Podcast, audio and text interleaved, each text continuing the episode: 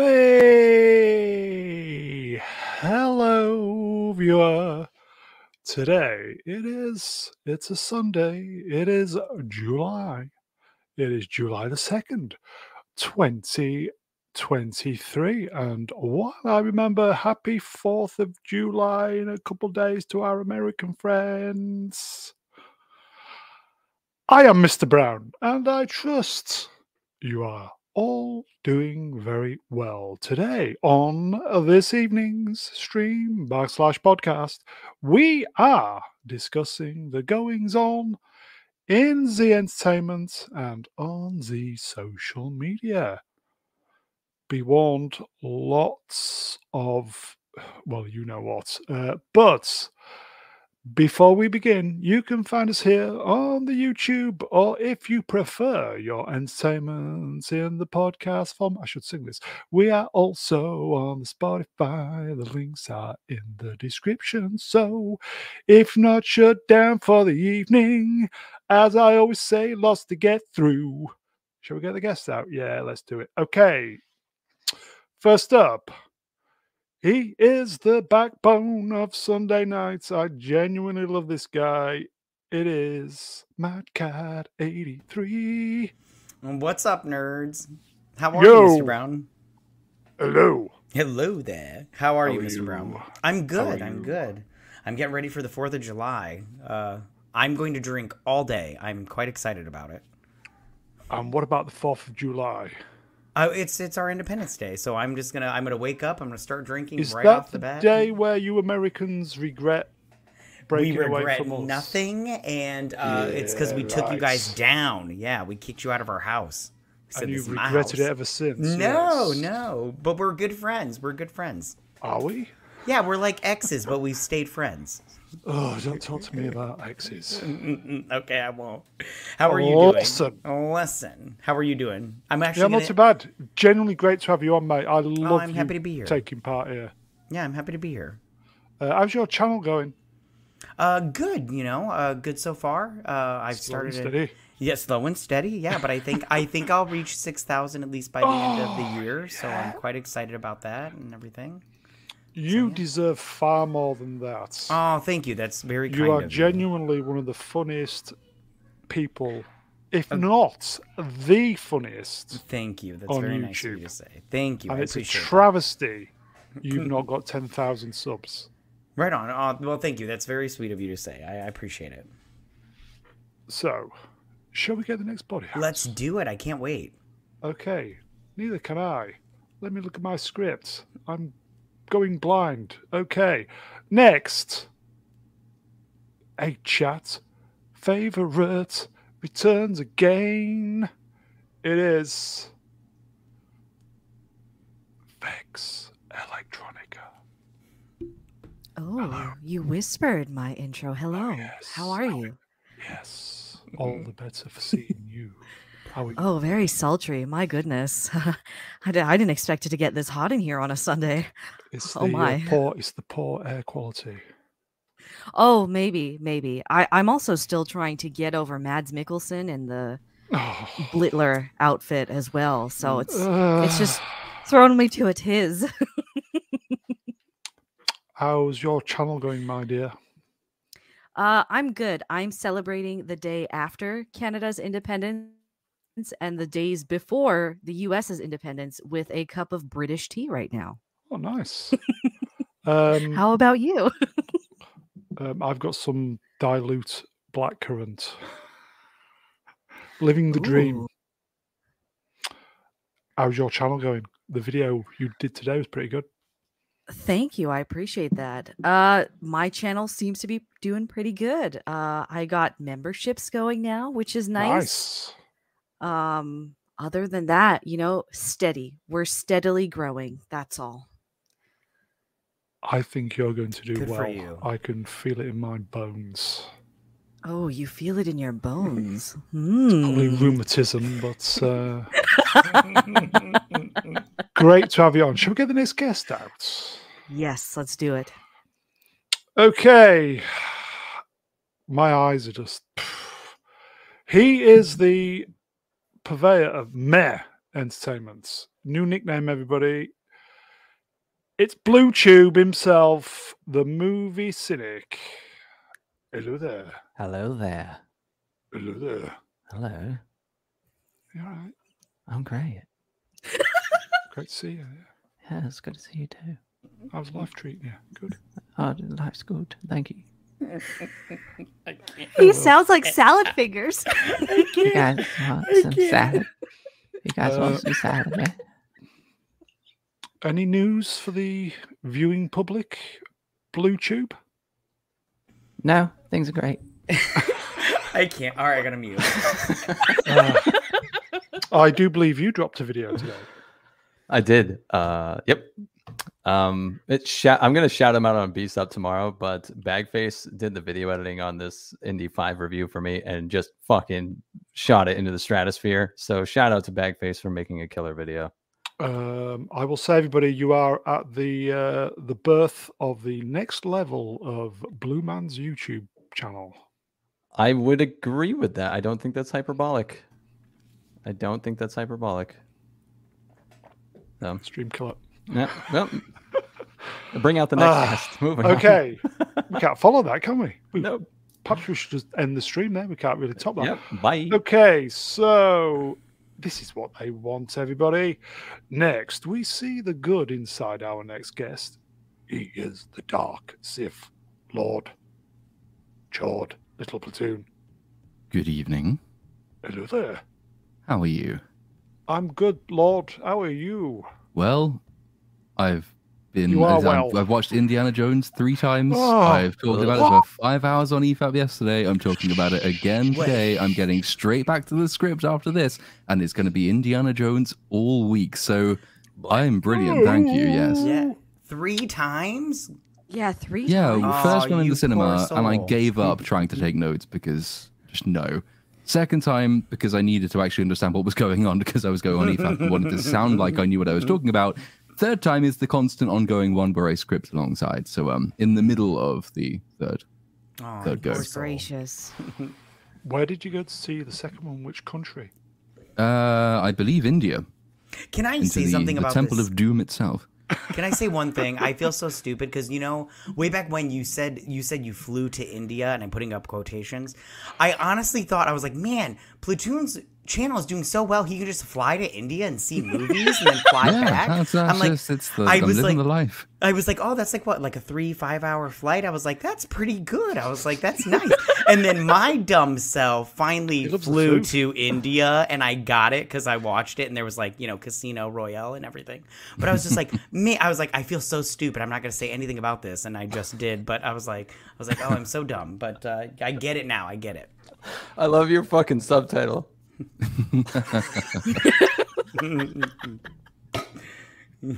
Uh, which is it? Let's have a look. Oh, Brown needs to get his magnifying glasses on. That's a given, isn't it? Yeah. Yes, yes, Yeah. it is. You belong in a museum. Oh god, that line's going to come out so many times. Yeah, Blue Tube sucks, everybody. Okay, so um, do we have an estimation on how many words your? Um... Oh god, well, Oh, it's gonna be bad, isn't it? it was. I mean, uh, the prologue, that first bit of the film, which is the bit that pretends it's being an Indiana Jones film. So that's the opening fifteen minutes of the film. I think that's twelve thousand words. So, so it could be could be a long one. um, we'll see. We'll see. My mind is blown how you can write so many words so quickly. It's just a fast It's just typer. It's in- it's not- incredible. anyway, great to have you on, Lord. good to be here. Shall we get the last guest on? Uh, Yes. why not? Well, I could give you a million reasons why not, but uh, okay. And last, but by no means least, he's been away, much like Indy folks. He's back after a long time away. He is the wise elder of the channel. You know the rest. He is the great mega geek himself, Ian David Diaz. Hello. Hello. I'm feeling a bit old actually. Oh God, been working too much. Um, are you um, eating anything tonight, like Monster Munch? No, not, not tonight. I, I can do with some actually. I might go to the might go to the kitchen and get some Monster Munch. Yeah, cool. How's everyone? Okay. Good. Good. Yeah, yeah. You know, Yeah. don't Are speak up all at once. Jeez. Yeah. Oh. I think India's just killed everybody's. God. Seriously. yeah. It's, Not even the bacon can save it. Bacon, bacon, bacon. Yeah, bacon, Matt. G. Welcome. Sorry, Matt. Even the music was. Oh, it was so lackluster, disappointed with John Williams because Yeah. John Williams he just lifted the music from Last Crusade in the beginning sequence, and I was like, What? "That's from Last Crusade." I'm like, "Isn't there any new music here?" And there wasn't, as far as I could tell. So yeah, that was kind of- Okay. Anyway. It's no, it's uh, it's not even. You can't even tell if there is new music because the sound mixing all the way through is Yeah. horrible. Yeah. Um, I've sort of done that in, in the video that's coming as well, comparing the chase sequence in um, Morocco in this film to any chase sequence in any previous film, where you can actually hear everything. You can hear the soundtrack because they mute the sounds of engines and crashes and all the rest of that. And this film is just noise all the way through. But I don't think underneath the noise, John Williams has done a very good job either. It's a bit miserable, but Yeah, I mean, also everybody in. I mean, yes, the the first twenty minutes is is good, but no way is that action sequence as good as anything that's in the other three first three Indiana Jones movies. Because Spielberg is a master at directing action. Mhm. This guy, it was just it was it was just plain. The whole it, there was nothing. There was no shadows on the wall. There was no tracking shots. There was nothing. on. Soulless. It- Yeah. yeah. it was. I It think was- we're coming in hot, everybody. it was a PS5 cutscene. It was Indiana Jones and the cutscene of, of Evening chat. It didn't make any sense. It was so sloppily edited as well. And it's a shame because that's the most enjoyable part of the entire movie. And I Mhm. was confused 30 seconds in, basically. So I love the bit where um, Indiana Jones picks up his hat and he puts it on Miles Mikkelsen, or his name is, because to cover the CGI. And then he yeah. There's no reason for him to put the hat on the face at all. None. Right on. Also, it's the But that was best way to introduce your sinister villain, isn't it? Having him knocked out in one punch and later on killed, because there's no way he survives. He's killed on that train, and then they he didn't kind even of have a scar on his face, too. Nothing, Like, nothing. Oh yeah, yeah, yeah. You get yeah. the I- big villain reveal later on when he turns around, and I was expecting him to have like no head, and then he turns around Yeah, and he's like just a Bond- fine. Bond Yeah. villain If- By the way, shout there will be spoilers. And- and- if I may, Yeah, what? spoilers. And, can, and and when he okay, so when that bomb drops in that tower, right, when they're just watching it uh, like go through that carpet or whatever, and then he's swinging by his neck, I was like, how is he not dead right now? Because you wouldn't that break his neck? Because it's like equivalent to a, a hanging, and I'm all like, I don't understand why he's alive at this moment, but at the same time. The first twenty minutes I actually did enjoy, so I, I was Um, just uh, Shall we just get straight into it, folks? absolutely. Drew Okay. Gordon watched my video. I can tell Oh, by his ooh. comments. Good for you. I watched Okay. it. I thought it was really good. I really I liked the promise I'll way you, it. uh, Um, You we'll do the the disclaimers and the other good. stuff Thanks, later. mm. So, okay, so this was the big thing mhm. that dropped. Yeah. Like shit. Oh, yeah dropped like a Who in the um, toilet? I will say, toilet. chat, spoilers. But I genuinely think nobody gives a shit. Nobody cares. yeah, nobody No one. cares. Okay, so um, hmm, who could go first? Should we do it in screen order? Go Sure. on. Mm, Blue Man. This movie was, I'll just quote my video. I'm plugging the video. This was a crime against cinema. This is everything wrong with movies. This is like, I'm sure in a month another movie will hit it, and that will be the latest apex of awfulness. But this mines um, a beloved franchise for uh, what they hoped would be a dollar, and they certainly didn't get it. Um, but it's every single trope that we've been complaining about for like probably I don't know six to eight years, um, all wrapped up in one movie and dialed up to eleven.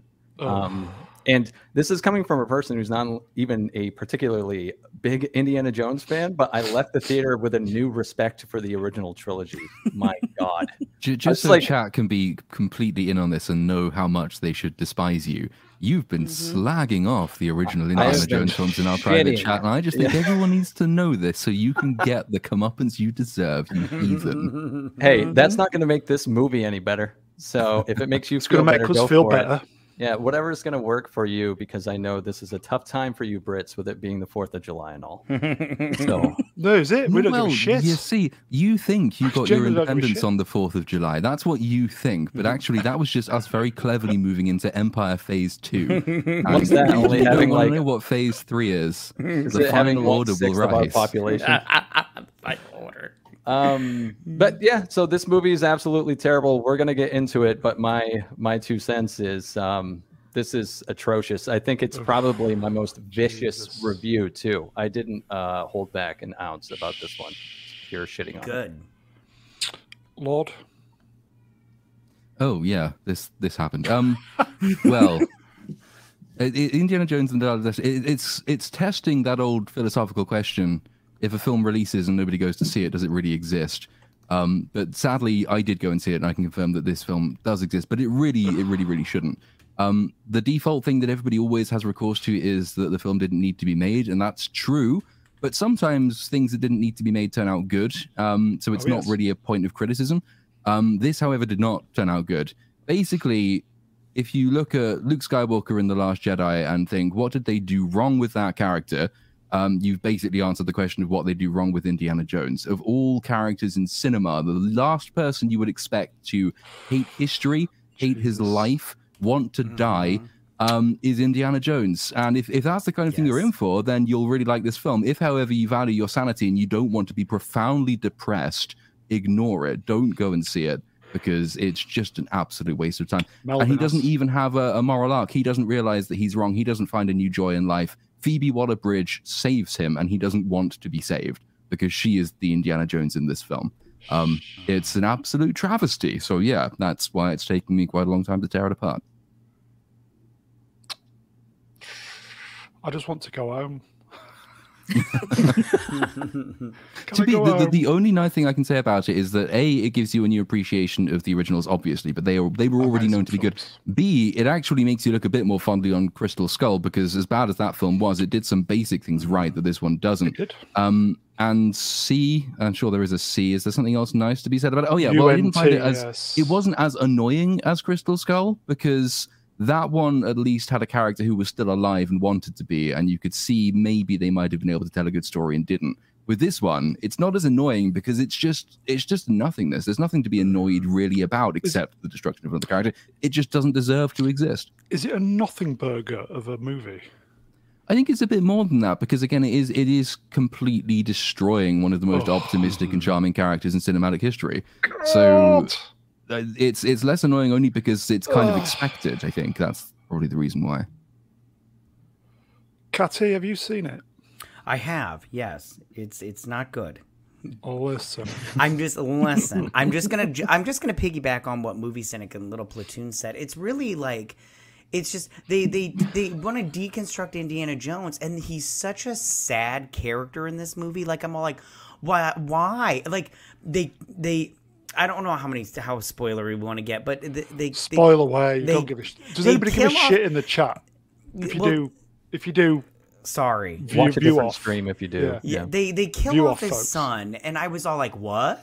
What's that all about?" and everything. And I and then they they put in Phoebe Waller Bridge, which I'm sorry, uh, there was no redeeming qualities in this this character.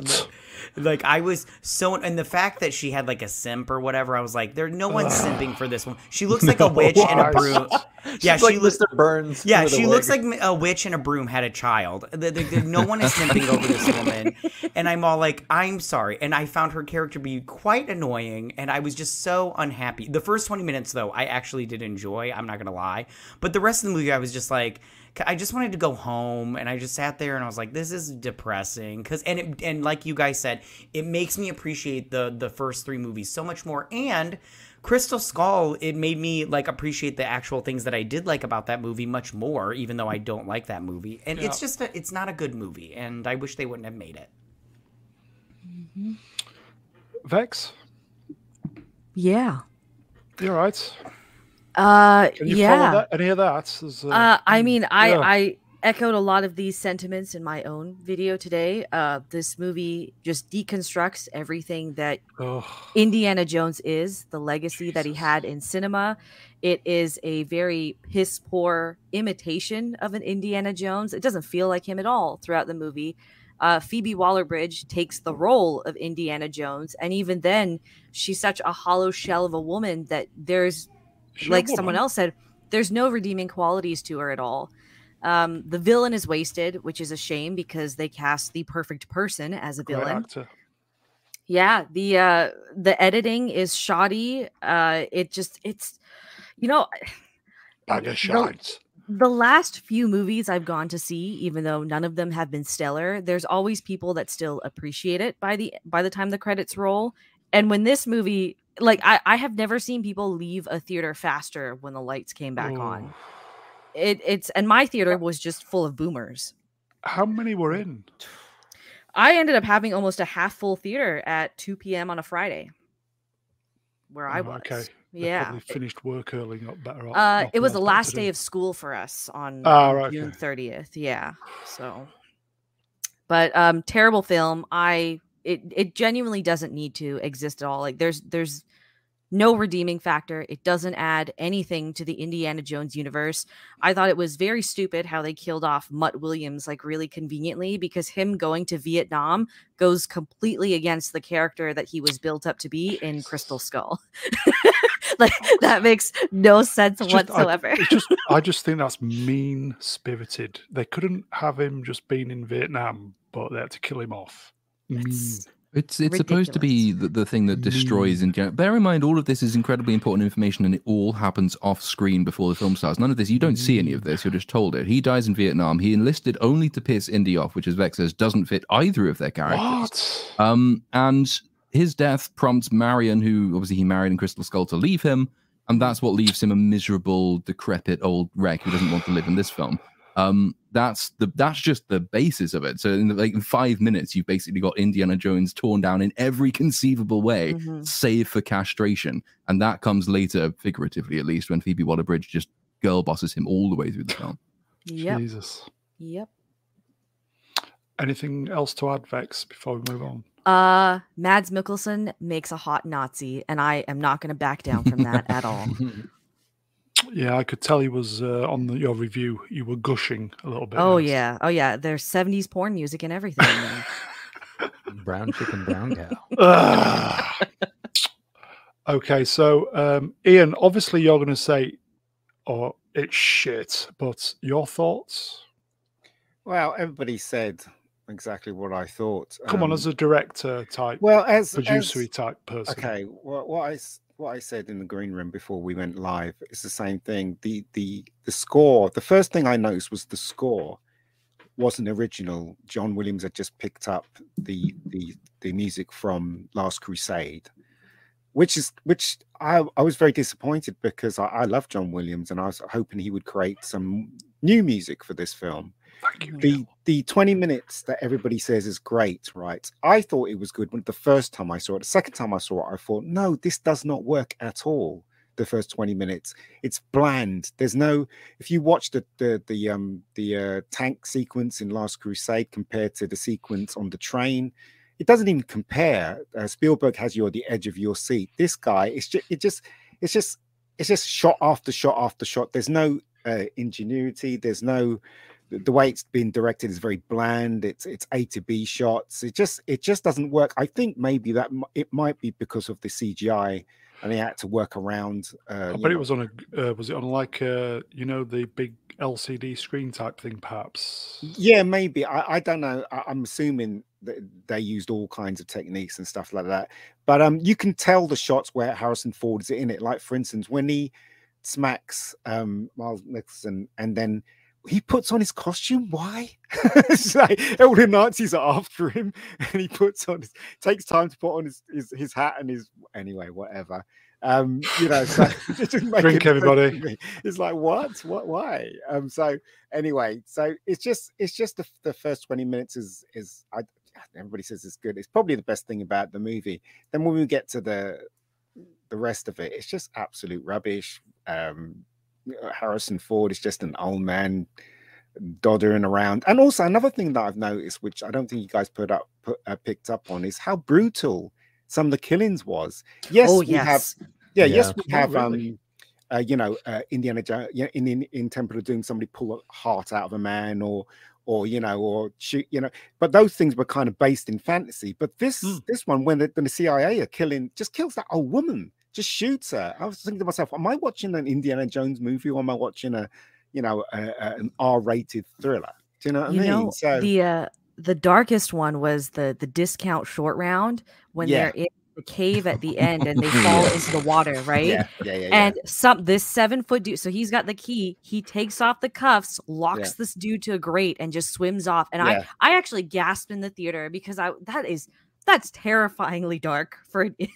is. like for a child to be doing i was genuinely shocked by that and also, it kind of I it think- crosses from manslaughter to actual premeditated murder when you do that. And this is this is supposed to be the cutesy kid of the tale. Jeez. But Um, I uh, also, I didn't get the fact that um, so you got these CIA agents protecting the, the main bad guy, right? Mhm.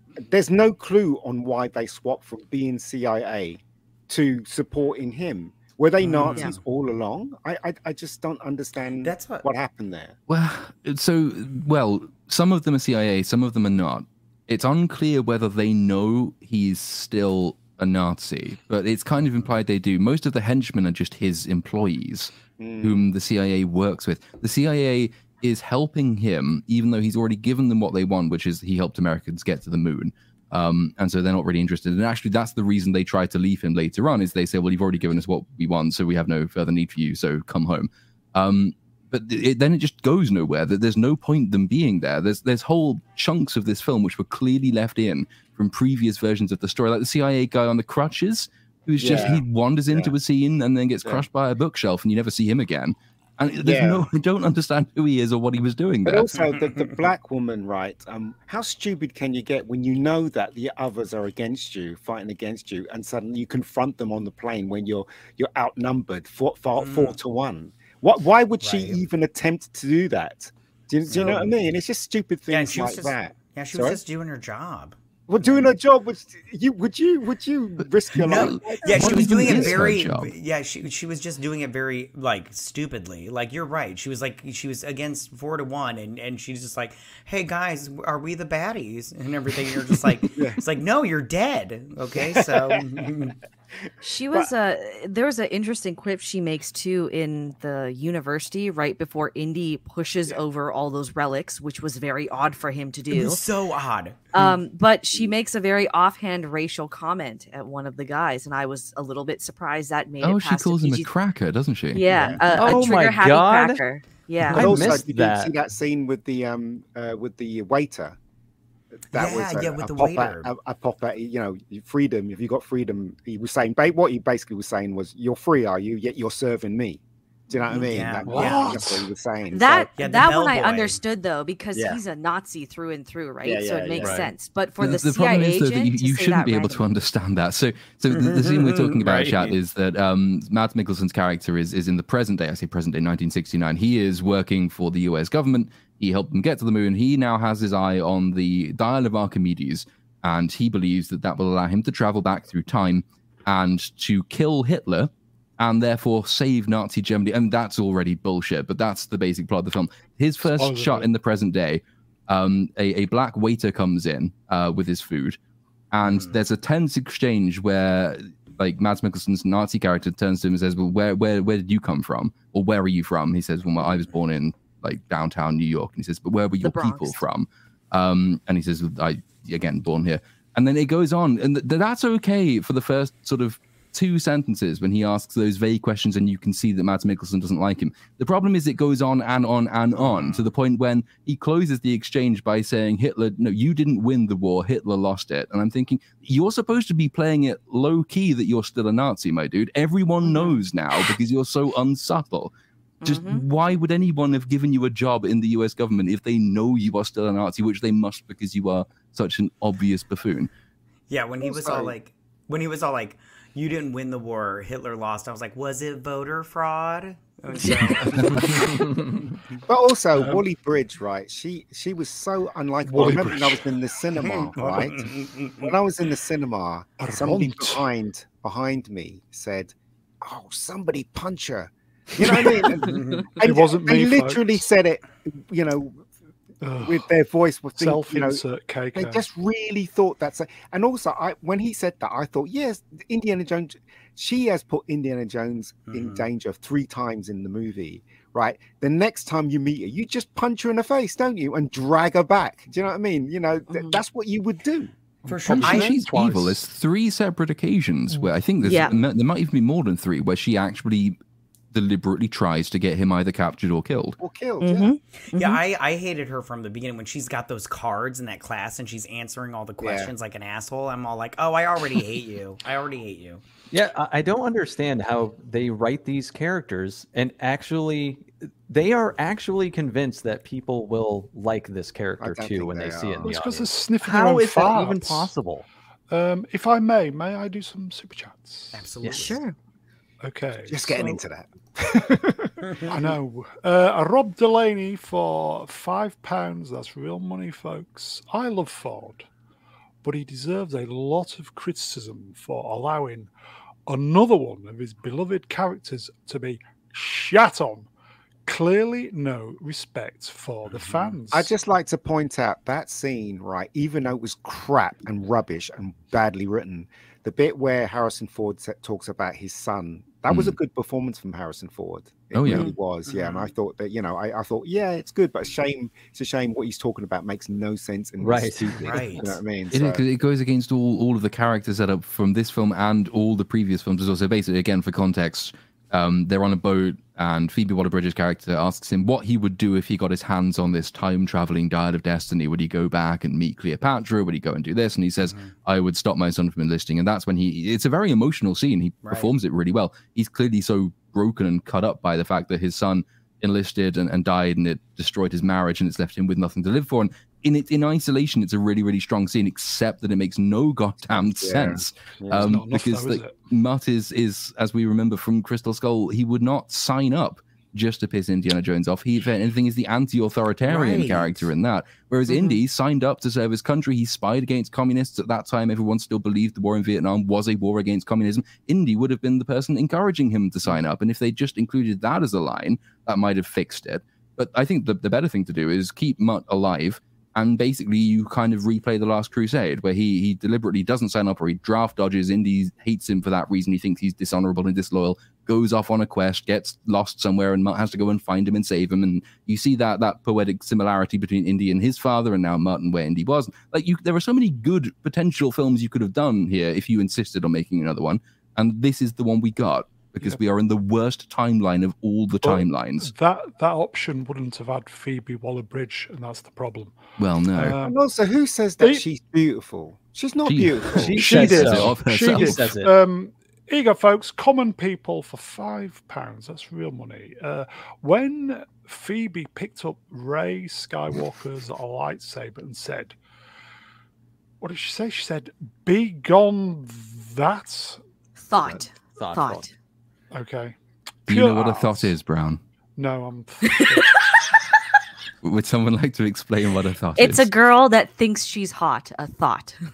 Oh, I see. I didn't know what that meant. Did not know what that meant.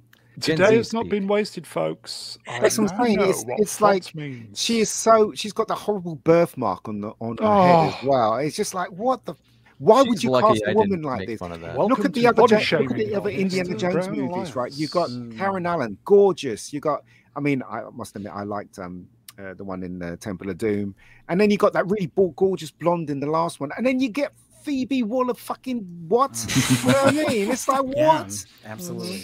Um, self-insert for KK. Be gone, thoughts, pure art, pure cinema, and pure shite. The end of the film does come alarmingly close to having her basically say, Jill. "My name is Helena Helena Jones." Like is- she does almost is- do the Rey Palpatine thing. My name is.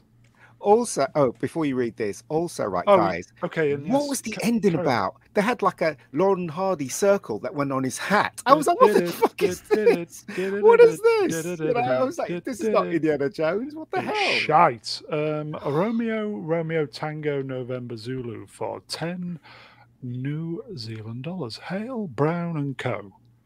Appreciate the spoilers. Very much looking forward to not seeing the Dial of Dysentery. Flash, at least, was fun. I have to recommend uh, that Cynic's very fair, Yeah, I thought it was balanced a good one. review. Mhm. Rest in peace, Very Calculon. I liked it. Cheers. Um, if I may, so back to the scene on the boat. There's an instance where they're talking about why why she should even believe that this dial will actually take them back in time. And Indy just goes on this tirade about how you can't prove things that science can't prove, essentially. But we've seen him in like four different movies go after mythical things and actually genuinely believe in them. Mhm. So I, I just I was very confused by his motivations in this film altogether.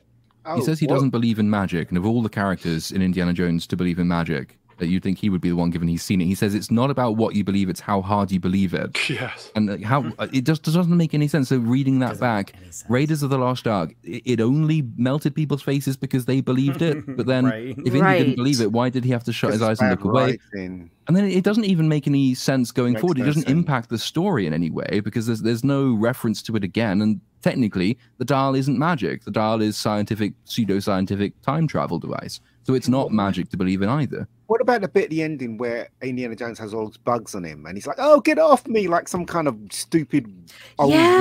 woman. And I thought about Raiders, where you see him get covered in spiders, and he's just like, just, oh, it's just, just dog he's shit, calm isn't about it. It, it didn't make any sense at Any, all. any, Ugh. anytime they can make him look like a wuss, they that's what they did. They took Yes, advantage. did. yes, yes. Rubbish. Shit, everybody. Uh, think- Phoebe Waller-Bridge is as bad as everyone says she is. Like, no, she's genuinely. worse. She's There- worse. Um, There's no redeeming factors whatsoever. She's Like I could say, The Little Mermaid had more redeeming factors than this dumb bitch did. Yeah. um, Eager folks, super chats. Nikki Rellahan for five pounds. That is real money, folks. Hello to everyone in the panel and the chat. I'm a slow typer, so this is easier. Well, hello. Hello there. Are there any? Okay, we seem to be railing on it big time. That's because it deserves it. It does. yeah, it. it deserves it. This is the worst movie of the year it. for me. Yeah, well, like, we hands down. Yeah, it's not over yet. No, like so nothing true. is going to beat this simply That's because think. at least all these other movies we've gotten, yeah, they're hollow. Yeah, they're just cash grabs. Yeah, there's no real heart to them. But this is like intentionally destroying a legacy. Right. That's That's- why I would rank this the worst film of 2023. After watching this film, I've realized where all the money went. So there's meant to be this Where's that? where the well, there's meant to be this ending where they go back to to Germany uh, with the Dial of Destiny and the plane and everything, and then what happens is that he, old Indiana Jones meets young Indiana Jones, then he gets killed, young Indiana Jones, and old Indiana disappears, and Phoebe Wally, whatever her name is, picks up the hat. She becomes Indiana Jones. Right? They they apparently they shot all that stuff, right? Yeah. Mhm. So when they did this version, look how many extras they had. Look, look at all the CGI. No wonder why it cost the, mon- the amount of money it cost because literally the ending is like making another movie. So that's why it was so expensive because they did the second. Polishing a turd, in Yeah. other words. That is crazy. Yeah, and I think that um, uh, Bagface in his review uh, put out. He said, "Why didn't they just get the guy that played Short Round come and, re- and film Yeah. a Too much brand, money a brand new uh, uh, um, ending because that ending. I don't know about anybody else, but it, you could tell it was totally like Yes, it was. refilmed and tacked Yes. on and everything. Yeah. Oh, and and why don't they? If they're gonna do that, then just then hire that guy. Be like, hey, we're gonna bring you back. You're gonna be the new Indiana missed that boat. Jones, and everybody I would have totally loved ago. it. Yeah, you yes, you did. I will give you 100 Yeah, percent we've said that And- weekly. Oscar Yes. winner shot. And I Let's just- and- Oscar winner. For sure, yes. And one more thing, I don't understand this this broken heroes trend that they keep wanting to do. It's really annoying. I had enough of it. I personally don't like it. It doesn't it doesn't work. Nobody likes it, and those who do obviously have a character flaw. So Also, know what I it just is? need to right, also of that. That- why did um, they put Marion in the same top that she Right, had when she was right. in Raiders of the Nostalgia. Lost Ark? Oh, what? I remember. why? I remember. I remember. the broken hero thing actually started in the 80s with like the dark knight returns um, the comic book which has been adapted in like 40 different ways uh, with batman stories ever since. Right. but the thing that they miss is that in that story which kind of started it all uh, dark knight returns batman was still formidable. He was really old Right. but he could still beat your ass and he even whooped the shit out of superman's ass uh, with his intellect. So it's just like you miss the point. Like if he if indy is 70 or 80 years old we know you're bringing him back just for the sake of hoping to scrape a dollar out of it because it's first of all it's not going to be believable if you do make him kick ass but i also don't want to see him feeble so I don't understand. And like James Mangold was a really good choice for this if you're going to attempt that, but uh, because he did Logan, and again though Logan was the same idea as Dark Knight Returns, where it's like yes, Logan's old, but he still would whoop your ass. Mhm. But, Do- but he's not broken down in that way. He's like Okay. emotionally broken, but he's in this way like Indy is broken in every conceivable way. Okay, question then.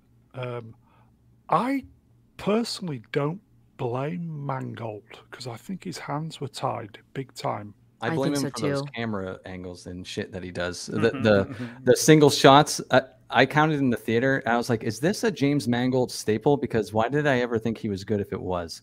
Because it would be a still shot and it would be focused on the foreground and then focus on the background and then focus back on the foreground and then focus on the background and then focus on the Mm. foreground again, all in one shot. And he did it like every other shot for two and a half hours What? it was so aggravating. I was I, I I couldn't believe what I was watching. I was like, who thinks this is a clever way of doing camera work? He was the wrong person to, to get to direct this. Uh, um, but then again, would been anyone better? They- I, I think Edgar Wright would have been better because he's more visual and He- Spielberg I- is do you think as he? Well. I don't think he'd have touched it with a barge. No, he wouldn't have. And plus, whoever you got to direct this, it was going to be fucked anyway because the, Yeah. because K- KK was in charge. So Mhm. do you know what I mean? So anyway, whatever. Um, does anybody else think Mangold is not to blame? His hands were tied, or am I, I think his hands were tied. You can Uh, tell his because hands were probably tied, but some of the things he still had control over, he fucked up anyway. Right. Okay. He didn't make it better, put it that Yeah. way. He's not responsible for every bad thing, but he didn't improve what was there. Um, Um, You're right. It's it's questionable whether you could have done that though. So uh, it, it, forces you to say nice things about Crystal Skull, but when they introduce Mutt, they get the balance right. He's younger, he is more athletic, he's more physical, he's able to do more of the stunts on his own. But Indy's older and has experience and a huge, vast well of knowledge, and he uses that to essentially lead Mutt along and mentor him, which is a good dynamic. That's what you want from your older character. He is starting to transition into the Sean Connery mold, where you know Henry Jones Sr. is the older, more mature, and more knowledgeable person, and Indy is maybe slightly less cerebral, but he can do the fighting if needs be. but Um, it, and Crystal Skull got that kind of right. This one, though, Phoebe Waller-Bridge is younger. Uh, her stun double is very physical. She herself is not.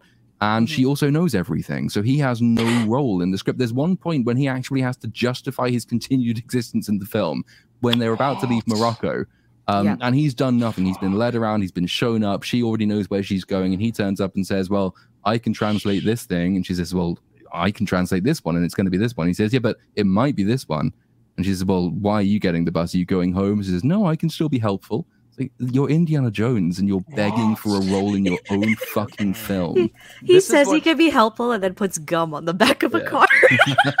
this is Oh, what I was talking about was that like it's all of the tropes that we've uh, become accustomed to and despise all like amplified to 11 in this movie because like we we paid to come see Indiana Jones uh, and we even going in, we understand that he's older now, whatever. But we still expect him to do something. And in this film, the entire third act is him being rescued like a bitch. Mm-hmm. He doesn't do anything except just he gets shot in the shoulder and then taken captive. Why? I, I guess I missed why the hell they took him to. Like, why didn't you just put a bullet in his brain? Yeah, exactly. Um, but saying. he just sits on the fucking plane and she mm. res- rescues him, and then I mean, he doesn't do anything. Anything. And even that that is also complete not so mm-hmm. the, the only way you can see for them keeping him alive is if Mads Mikkelsen's Nazi general guy wants Indy to see his triumph. But the, the thing is, Mads Mikkelsen's plan is to go back in time to kill Hitler and to take his place and to win and change history and change the future, which means that he could leave Indy exactly where he is and he would, by definition, see the results of, of his labors. It's also mm-hmm. slightly awkward, and I think this was raised on EFAP yesterday, is that Indy is kind of fighting to save Hitler in this film. Because yes. that, that's yeah. the, the extension of trying to stop Mads Mikkelsen from killing Hitler is that you want Hitler to stay alive, which is, mm. is interesting.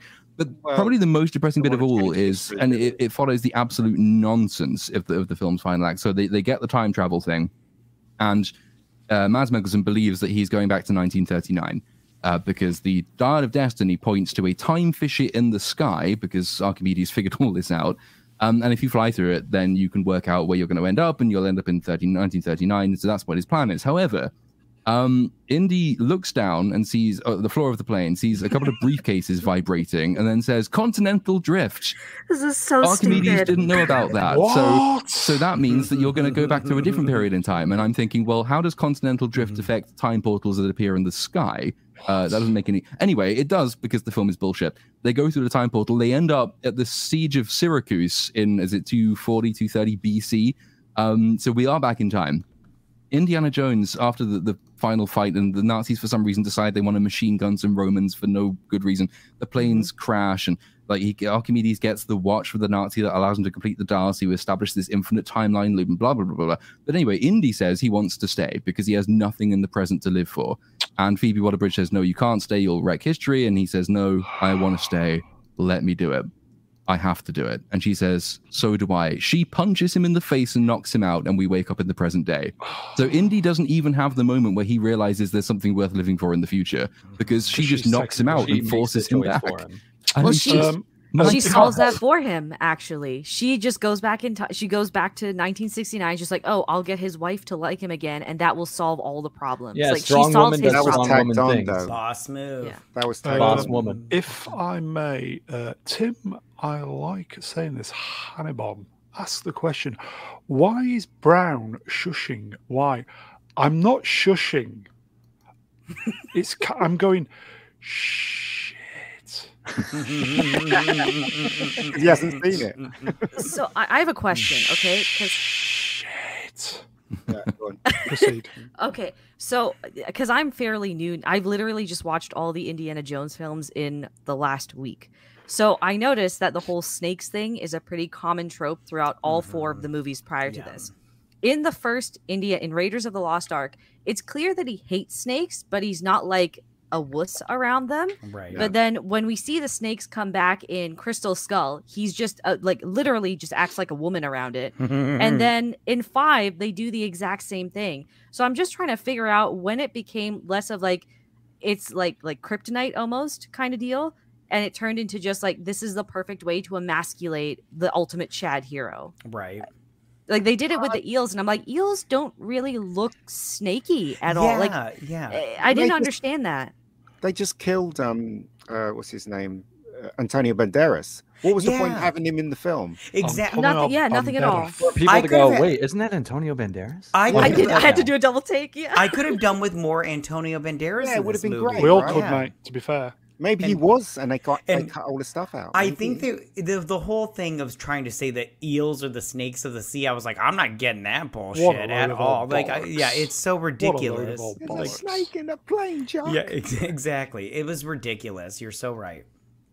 uh, yeah, I just didn't understand that because he gets covered in centipedes later, which look far more snaky, and he doesn't really freak out over those. Like this movie just takes every opportunity it can to emasculate him, and it's it's a painful two and a half hours to sit through. In all honesty, mm, in the chat, PW Bridge is the toxic Wadge. Yes. She's a horrible person. She was selling stuff. I mean, I mean, this stuff that her father, right, almost went mad over she she got it back and then she wants to sell it. Do you know respect for her dad or anything like that? Does she not feel well, You know, what was yeah, and what was also confusing about her is that she has again, this is just a Mary Sue thing, really, but she has all of this knowledge about all these dead and kind of like obscure languages. But there's a flashback sequence where it's made like abundantly clear that her father didn't have a strong presence in her childhood. So mm. I'm trying to figure out when this dude had all this time to teach her all of this shit that she's just an absolute genius at and even better than Indy at as well. Mm, right. My, my my problem with the whole film is is the way it was all directed because I love way films are directed and Spielberg directed those films with with the serial the 40 serial in mind so shadows on the wall and stuff like you know tracking shots all that kind of stuff that made that made Indiana Jones what it was. This film, it was just so bland. There was no imagination in any of the directing at all, right across the board, even from the 20 minute segment in the beginning. It was just all shot plain A to B shots and stuff like that. And I was just, why did they hire this director? Um, you go, folks. Tim, I like saying this, Hannibal. Vex has a perfect voice. Same about the rest of her, though.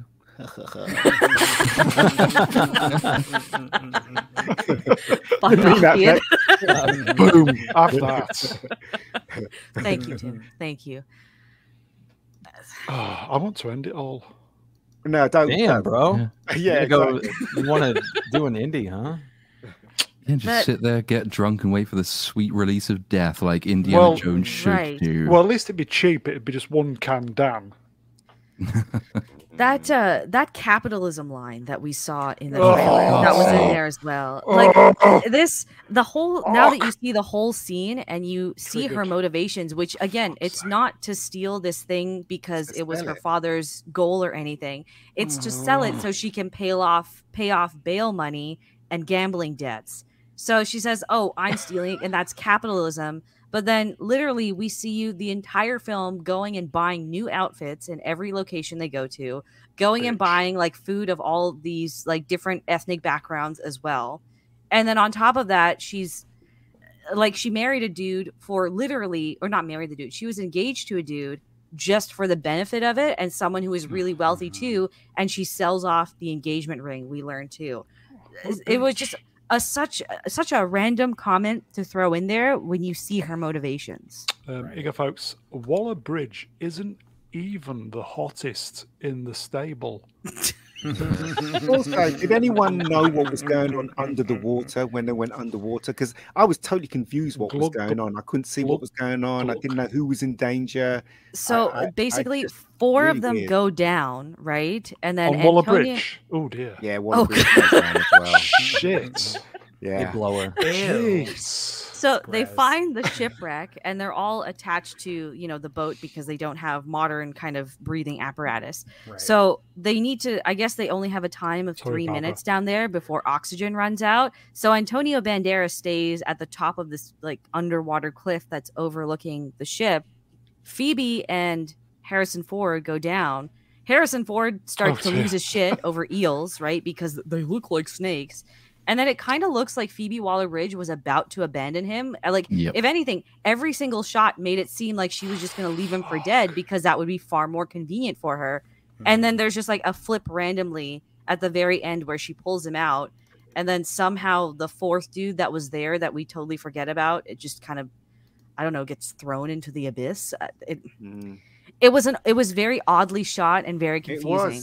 That's why I didn't. They didn't show us the geography of the whole like a wide shot they just punched in and it was just really confusing where everybody was but anyway whatever and she also just conveniently knew the exact spot to look immediately at to yeah. find the the wax tablet too which was God, great great sounds awful it's not just her character either who's shit. I mean, she does come across as completely shit in real life. So on on the uh, on the scene where she punches him and basically denies his desired death, which should be really really impactful, and he is for all the wrong reasons. She she was asked about that in an interview, and she said it was great because she got to punch Indiana Jones, and it was really funny. I was thinking, oh my um, god. question, I... if I may, sorry, Vex, just uh, yeah. Drew Gordon, was there a Wilhelm screen uh, scream in Indy Five? Anybody yes, know? in the first yes. uh, the train sequence. That makes okay. yes. sense too. Right. Yeah. Yeah. Okay, Vex. Sorry. You know what's sad about that train sequence? James Mangold, like, so it, he, I kind of see why they selected him because yes, he directed Logan, and this is like a wannabe shitty version of that kind of storyline. Um, and the opening train sequence, he directed a really, really great action sequence on top of a train in uh, the Wolverine, which was mm-hmm. the second Wolverine movie. Mm. It was really well done. And then it, this one sucked so bad. Do you remember when like? The uh, one of them loses the gun out of their hands and it just like rests softly on the train that's going yeah. like fucking 60 mm-hmm. miles an hour. It doesn't just fly away. Right. Like I, we can suspend our disbelief and for whatever reason when something like that happens and the it, the suspension of disbelief dissipates and you're just like why the hell did that happen like that's that's a serious problem mm. because i'm accepting of so many outlandish and outrageous things and it's just like there there are a ton of fundamental problems with the movie when I can spot something like that and it takes me out. Yeah, and, and let's remember as well how the gun ends up resting perfectly still on the top of a moving train. It's because Indy mm-hmm. and and Basil Shaw they get to the top of the train, and in front of them, from a, a, quite a way away, coming out of the mist, is evil Nazi general. He's at range. He is armed. He has a pistol. But what is he holding in his hand? It's it's a fake spearhead Hmm. So while standing about 50 yards away, he's using the spearhead. He has a pistol on him. Um, then he closes to melee attack range. And that's the moment at which he draws his pistol. And then he discards the spearhead. So he could, he's using a melee weapon at range and trying to use a ranged weapon in melee distance. And it's, a, there's no wonder you guys lost the war if you're this incompetent. And I thought something was going to happen with like the, I thought there were going to be there was going to be some sort of backstory of how Mads Mikkelsen's character survived taking a fucking metal railing to the face at 60 miles an hour. Like when yeah. we saw him in the future. Yeah, I was like, oh damn, like uh, maybe I don't know, did he go back in time or something? And like before, because uh, as soon as he was hit in the face, I was like, oh shit, he's dead. How are they going to get him back? Well, it turns out he's just fucking fine. That's how he's back. It's no just worries. a mere flesh wound. Um, it's my favorite scene of the whole film. It's just so funny. He's clinging on the side of a train and it's going really quickly. And it's like a water tower or something. This huge metal beam sticking out the side of a water tower swats right him. In, right in the beam. it's, six, um, solid metal. He falls off a train on top of all of that. And there's not even a scar. It's not even I a scratch. It's not fast, even a flesh wound. I looked up how fast locomotives could go back then. Um, and the kind of train they're on could be going upwards of 120 miles an hour. Wow. Which they would be doing because they're under Allied bombardment at right. the time, so they're trying to move pretty quickly. There's no ambiguity about that at all. He's dead.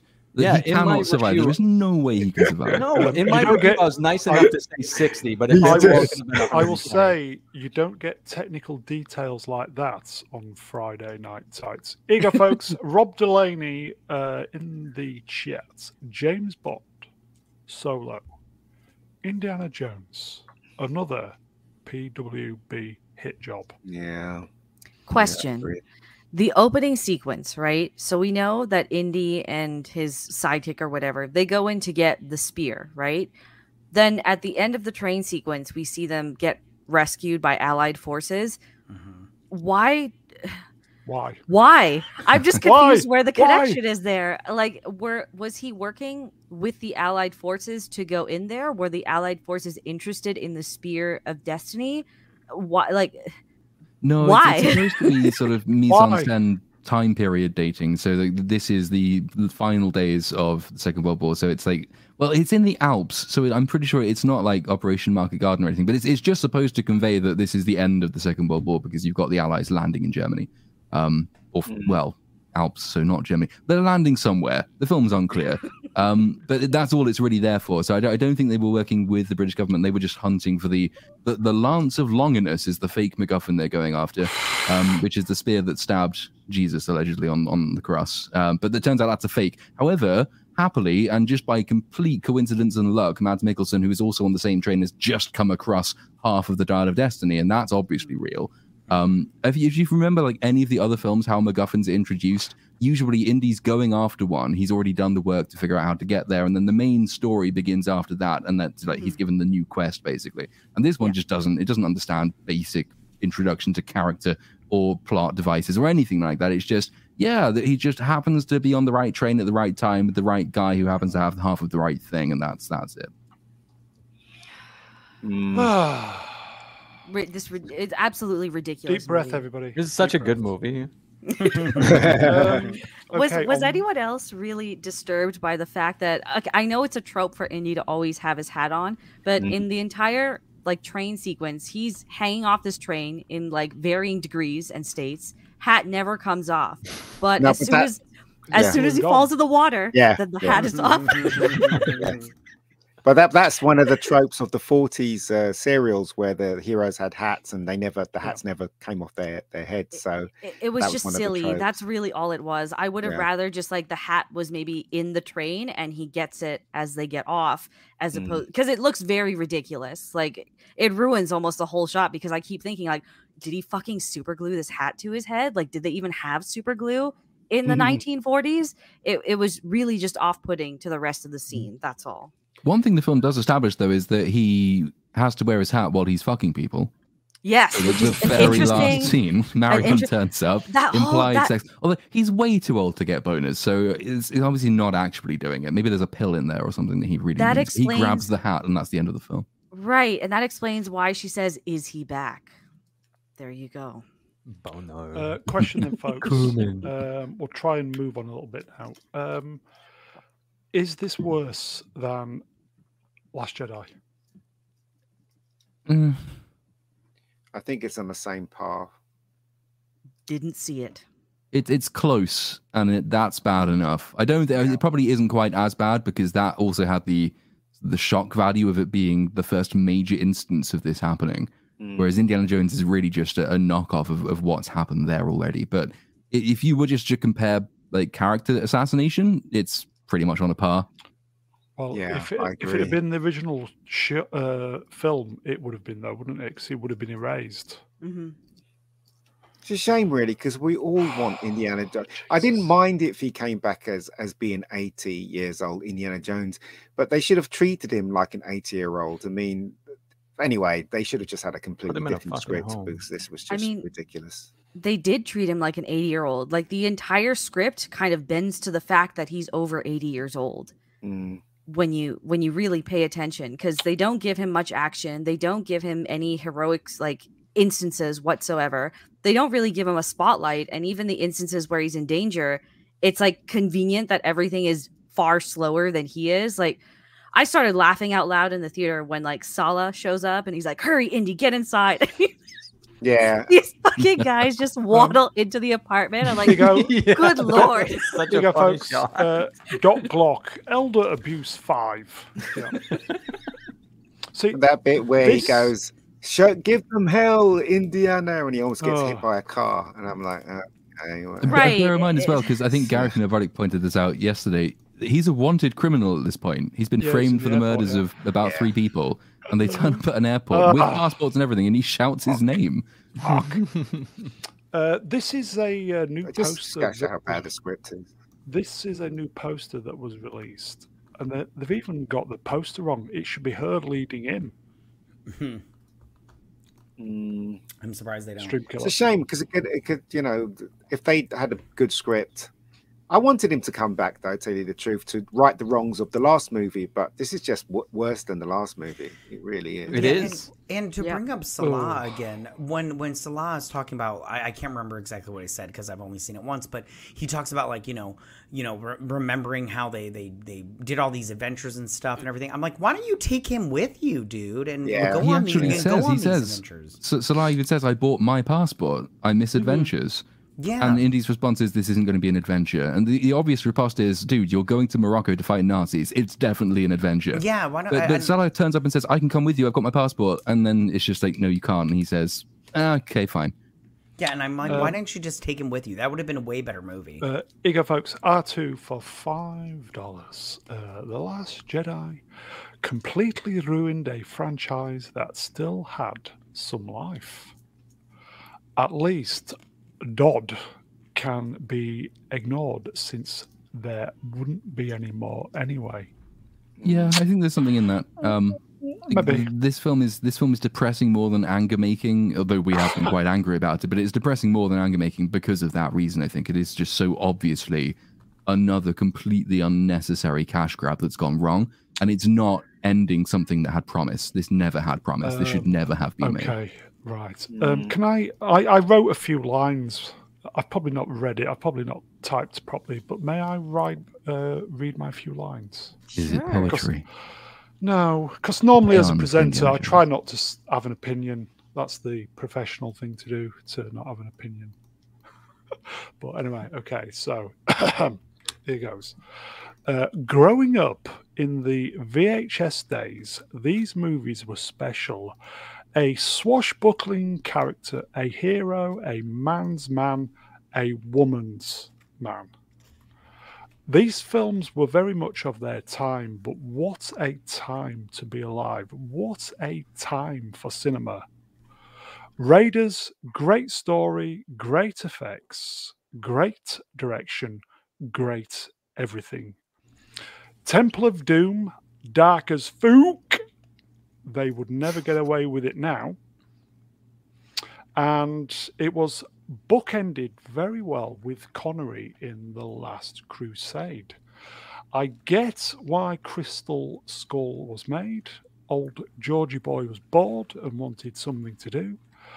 Uh, the movie, I think, just about got away with it, barring the CGI and a few dodgy scenes, but at least it was made from the right place. Uh, why I don't want to see this dog shit. Uh, with The Last Jedi at the time, I didn't understand what was happening before my eyes. I just couldn't process what was going on until later.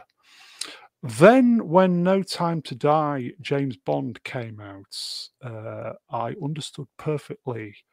And walking out the theatre a broken fan, that was not a good feeling. A hero of mine for 50 years plus down the shitter. So, why I am not watching Indy 5, I really don't want to go through this pain again, especially with Phoebe Waller Bridge. Utter runt. And Ford is just as bad and complicit. He killed Solo. But the main thing, I really don't want to give a single penny to Disney. Uh, there is a common thread running through the Star Wars movie and now this movie. A person who quite clearly is out of her depth, overpaid for producing shite that hates me as a toxic male, and at the, and at the same time wants to take my money. So I will just finish off and say, get fucked, KK, not today. Yeah, yeah. Yes. Shall we? Uh, Beautiful. shall we move on, folks? That was from the heart, everybody. Yes. I do Beautiful. Word of, word of sincere sort of celebration and admiration for the job KK has done, though. I mean, that is every single thing that this film had now is now fucked. Everything. The Ah, most celebrated cinematic franchises of all time, and she's made a loss on all of them.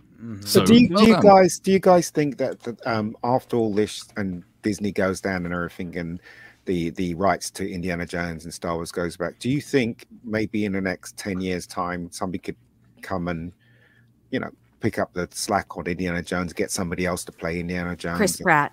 Chris Yeah, Pratt. yeah. So I'm saying, do you Uh, think that's that's that's something that who's could that? happen? Who's that geezer who looks like Harrison Ford, who did Uh, all the Anthony impressions? Nguga, you Yeah, know. he, he You know. shooing, mate. Um, here you go, a couple of super chats while I was uh, waxing lyrical. Uh, black lives or black votes for two dollars. Jake Jones and the Dial of Kidney Stones. Uh, Do you I do you will- guys think that that's possible? What kidney stones?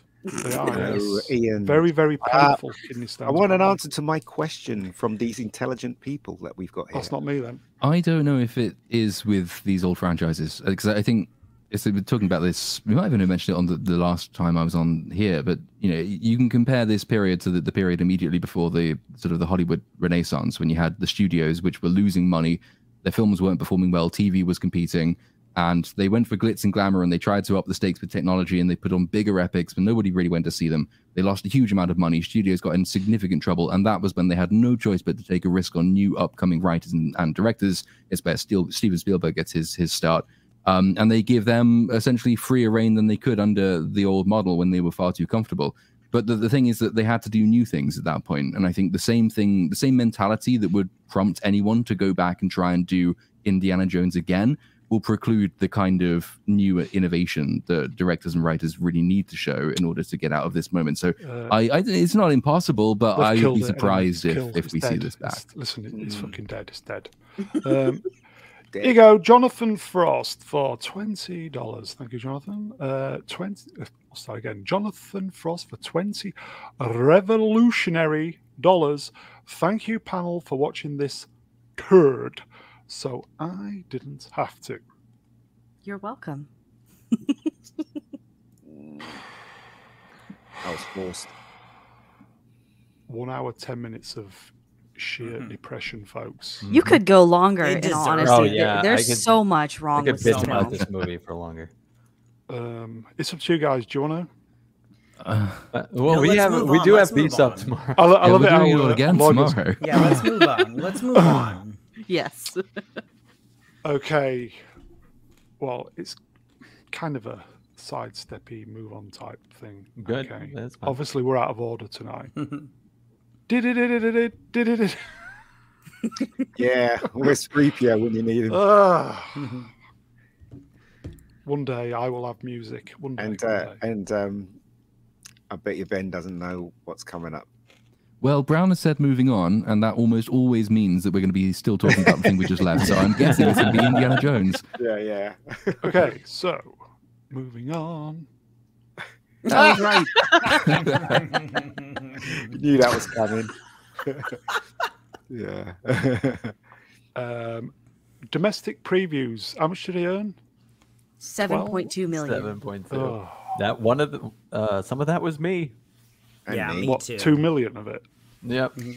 Um, it's interesting how the last week the Jesus. predictions went from like 200 million to 160 million to 100 Right. million, then to 65 million, and now it's like, oh, it's breezing through the box office at 60 million dollars. But I think right now it's sitting at like 40, 45 million dollars. Well, it Mm. um, th- they opened it on the best possible weekend for this crap to Mhm. happen because it's uh, the Fourth of July is on Yeah. Tuesday, so that Yeah. means it's going to technically get like a six or whatever five day Right. opening weekend. Well, Thursday, Friday. Saturday. Yeah, it's going to get a six day opening weekend, hmm and they'll just say like you know. Um, Indiana Still Jones opens to whatever 75 80 million dollars over Fourth of July weekend, Fuck. even though Yeah. that encompasses six days. Are you guys Yes. on vacation then at the moment? I am. A holiday? I am. I never. He I never has was, yes, for. Canada Day. Okay. I get two days off. So yay! That's I'm why you're writing- excited to get drunk. I'm so excited. I'm writing a Okay, script so on the Fourth of July. That's that really is not a lot of money for No.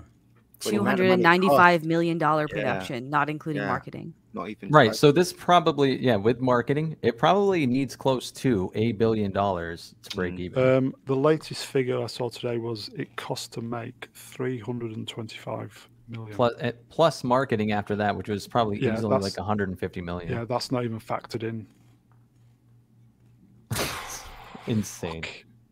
You know, all the uh because I watched some of the interviews that Phoebe Waller and Harrison Ford did, and the entire time I'm watching this is she's very, you know, gung ho about it because now she's basically taken the mantle in this film.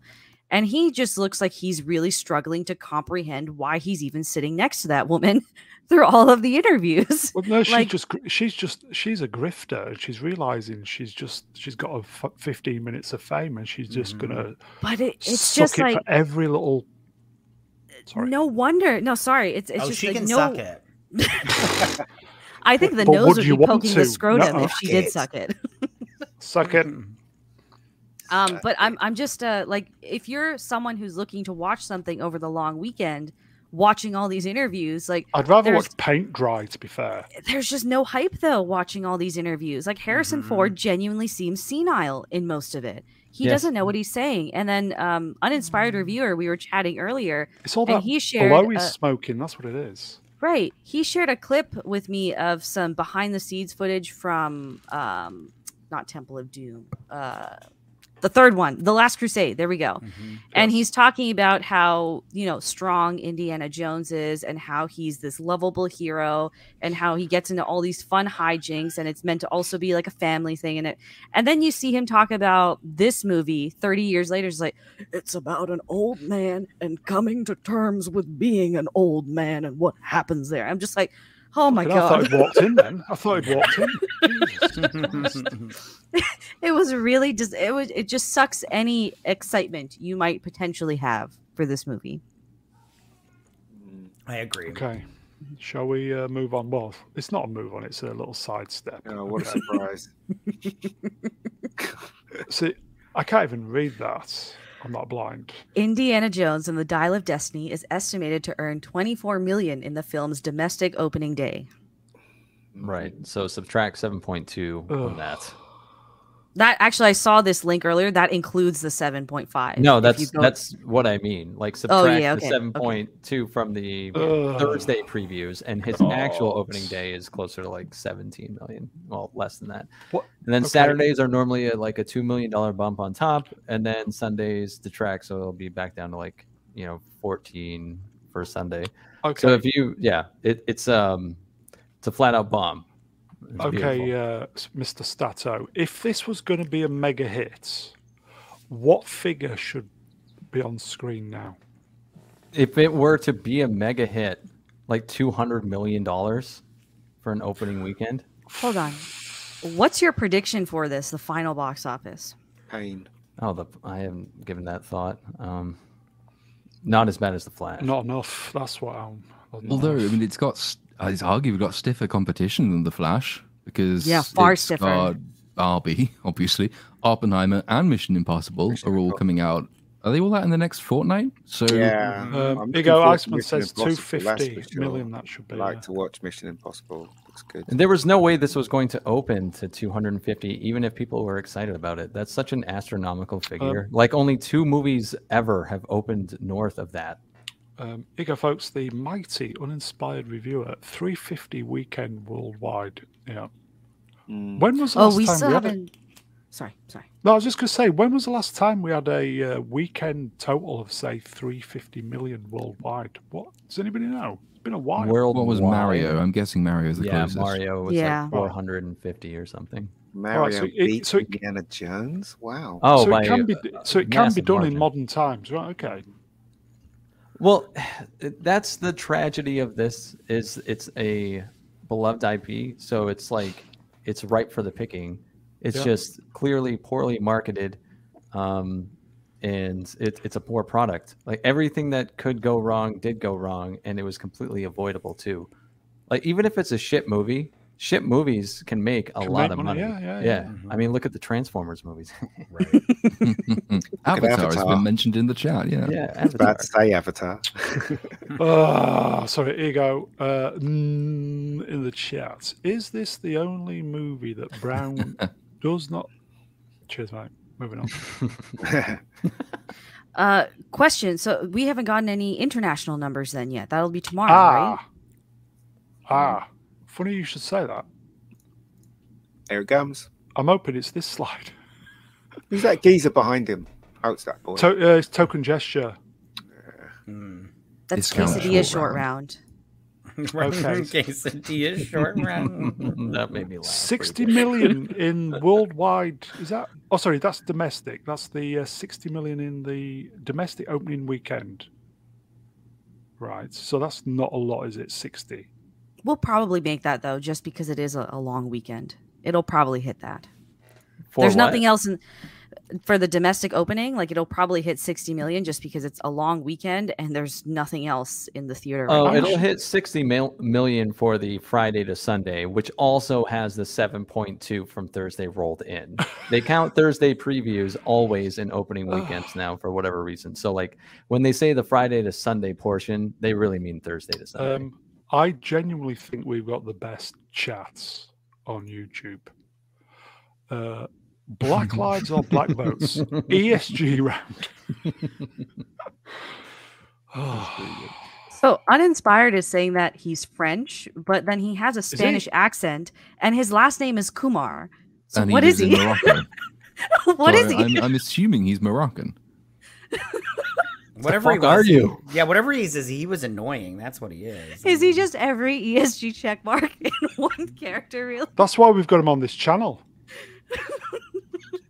Mm. 'Cause He's, he's upping my ESG quota. Um, true. everybody, uh, top YouTuber, uninspired reviewer, get him on your stream. Get them boxes ticked. Actually, Andrew's comment. Not uh, Kumar. Kumar. Uh, where am I looking? We got to get you some glasses, Brown. What's the um the chat's moving up so quick? Here you go. Actually, Andrew, his name is I'm Yeah. coming. I'm coming He's 12. Let's not go there. twice and again. He four killed a man. That's true. He did kill a He man. killed and, a man viciously too. No- And he no, robbed it- a plane as well. Oh, is he the one who can Mm-hmm. Yeah, um, fly? Yes. Oh god, that fucking line. Can you fly that plane?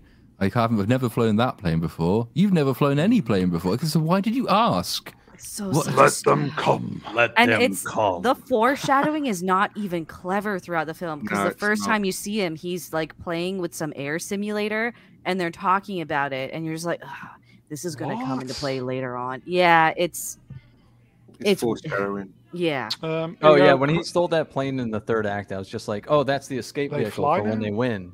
Mm-hmm. They Mm. fly now. And there's just this random pilot sleeping in fly the now? back of it.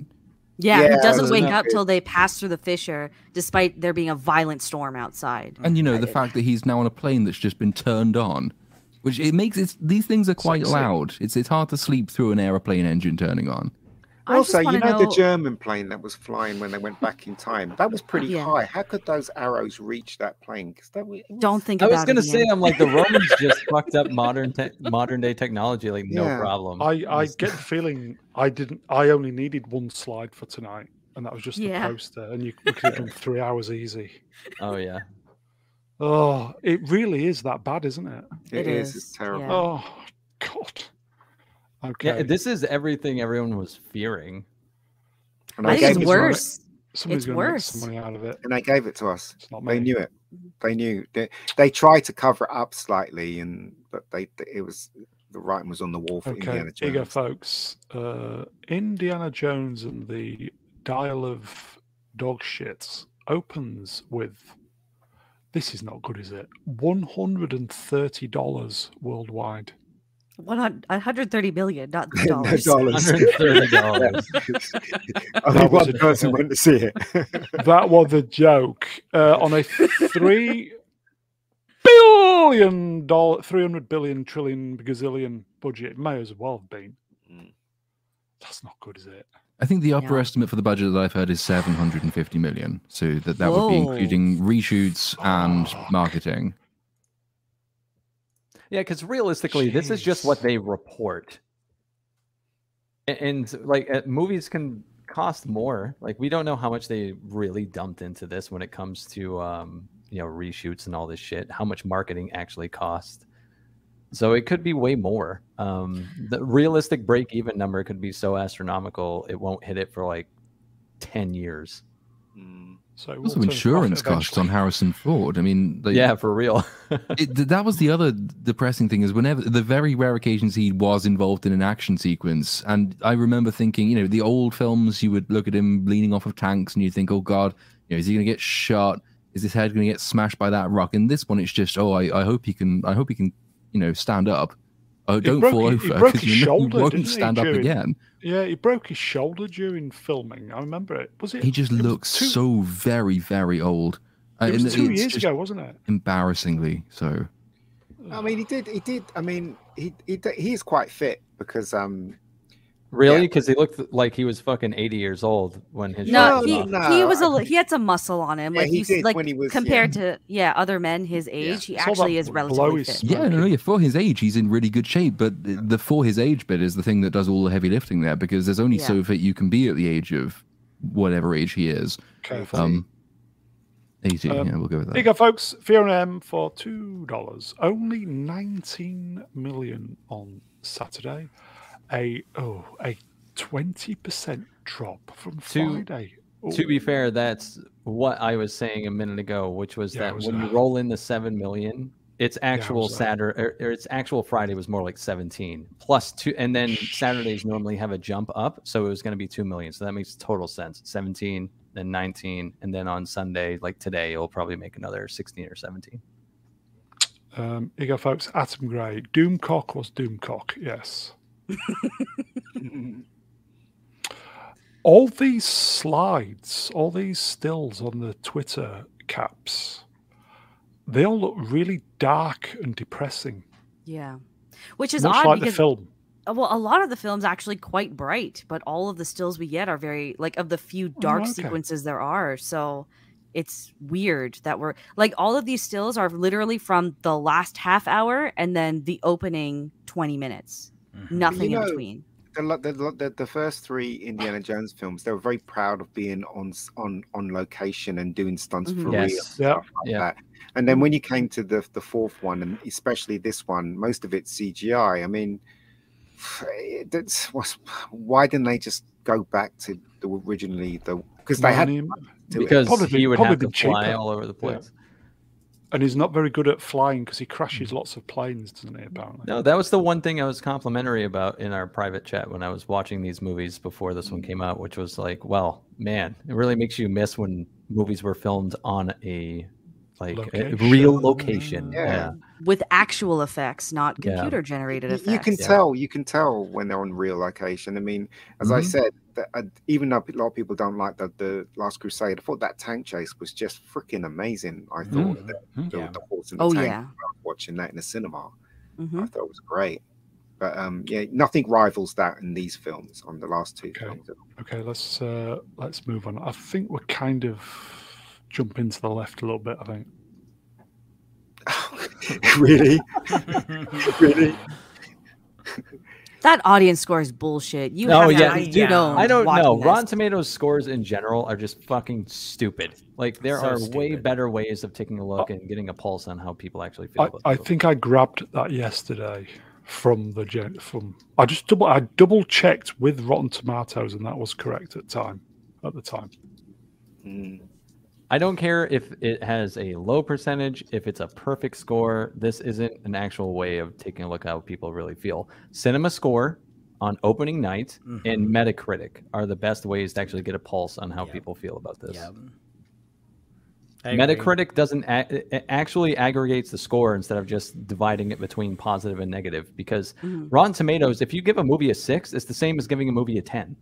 Really? What? Yes, because it's if it's sixty percent or above, it's considered positive. So if someone gives a movie a six out of ten rating as a professional critic, it's considered positive. So the score is completely skewed. It's the most black and white thinking because people need shit dumbed down for them. That's why when you hear anyone actually talking about Rotten Tomatoes, unless it's like and let the only time that this actually matters is when it does match the things like cinema score and um, Metacritic, because you're like, oh yeah, like funny. Even Rotten Tomatoes says it's bad, or even Rotten Tomatoes says it's good. Like that's the bottom of the barrel scrape to see how people actually think of a movie as Rotten Tomatoes. Um, here you go, folks. Tom Abuela, the value of fixing on location. Spielberg only planned on filming with the tank for a single day, but loved it so much they went for four days. Ah, that doesn't make any sense. They couldn't shoot that scene in one single day, for God's sakes. This is that's madness, absolute madness. Well, they might have would've just adapted the script. Maybe that was it, and then it got Uh, they would have taken even they would have taken a week, maybe two weeks to shoot that that, that tank Mm. sequence on, on Gotcha. um, Here you go, folks. Iceman only scores that matters is ESG scores. Everything yeah. else is irrelevant. Uh, Rotten Tomatoes is so irrelevant. It, this is reality. If there were 250 positive critic reviews and every single one yes. gave, the, gave the movie a six, it would say it has a hundred percent rating. That's ridiculous. Uh-huh. That is ridiculous. Um, you go, Tim. I like saying this Hannibal. A Rotten Tomatoes get in the bin. don't they? Okay, so that's a load of old bollocks. Yes. Should we move on? Are we actually moving on, or? I've given up the will to live at this point. for the show, live for the show. That's a no, someone then. punch him in the face before he, you know, um, just dies in the past. I screen capped this because I thought the review was delusional. Can anybody read that? Because I can't. Sure. Would you Indy like to read back, it, Vex? Yes. Indy is back in a big way. This is the most character driven and emotional movie of the Indiana Jones series. James Mangold does for the character what he did for Wolverine in Logan. Kills him. Uh, please eject yourself out of a moving plane. Um, that's um, that's uh, Antonio Banderas right there, and so maybe he had a bigger part than than mm. uh, than what was shown on. Okay, the, I will say, if listen, on a serious note, if you enjoy a film, then good for you. You know, but I it's, it's fine if you doubt your your mental faculties. It would be boring if we all liked or disliked the same stuff. So there are no wrong or right answers. Uh, I'm no, going to disagree no, there. Are, there are wrong and right answers. You can enjoy what you like, but the moment you turn your enjoyment into saying, and therefore the film is good, is the moment you are flatly wrong. I enjoy loads of things that are shit, but I acknowledge that they are shit. Um, this film is shit. I, I, I would be very suspicious of anybody who did enjoy the film, frankly. Well, as I said, I'm, I'm suspicious the, I'm, of you. As I said, I'm the host, and I have to remain neutral. Uh, get fucked, KK. Yeah, if you like this movie, you have a character flaw. I'm sorry. Yes. Uh, you go, Neil. Oh, good for you. right. Okay. Um, whatever floats your boat, folks. Somebody's got to like it. Should we move on? Yes. I think we're moving on. Are we moving on? I don't know. of course we're not. Uh, well, we sort of are. It's it's linked, but it's not Indy specific, Just is it? Savor the moment, folks. One hour thirty-two minutes to get to the money shot, folks. There she is. But how? Go on, Matty.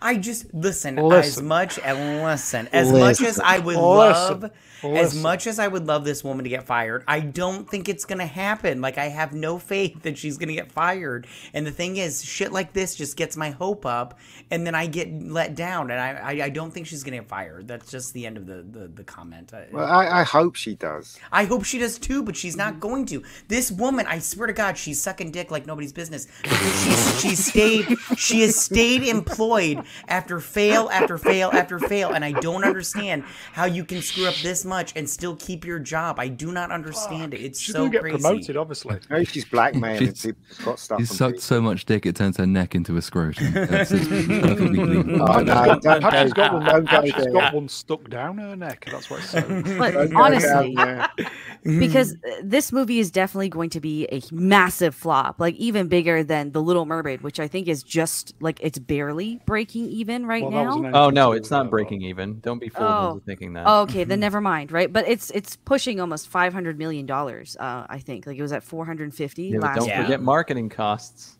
Yeah, marketing costs. But so it still needs uh, like given, another one fifty to two hundred.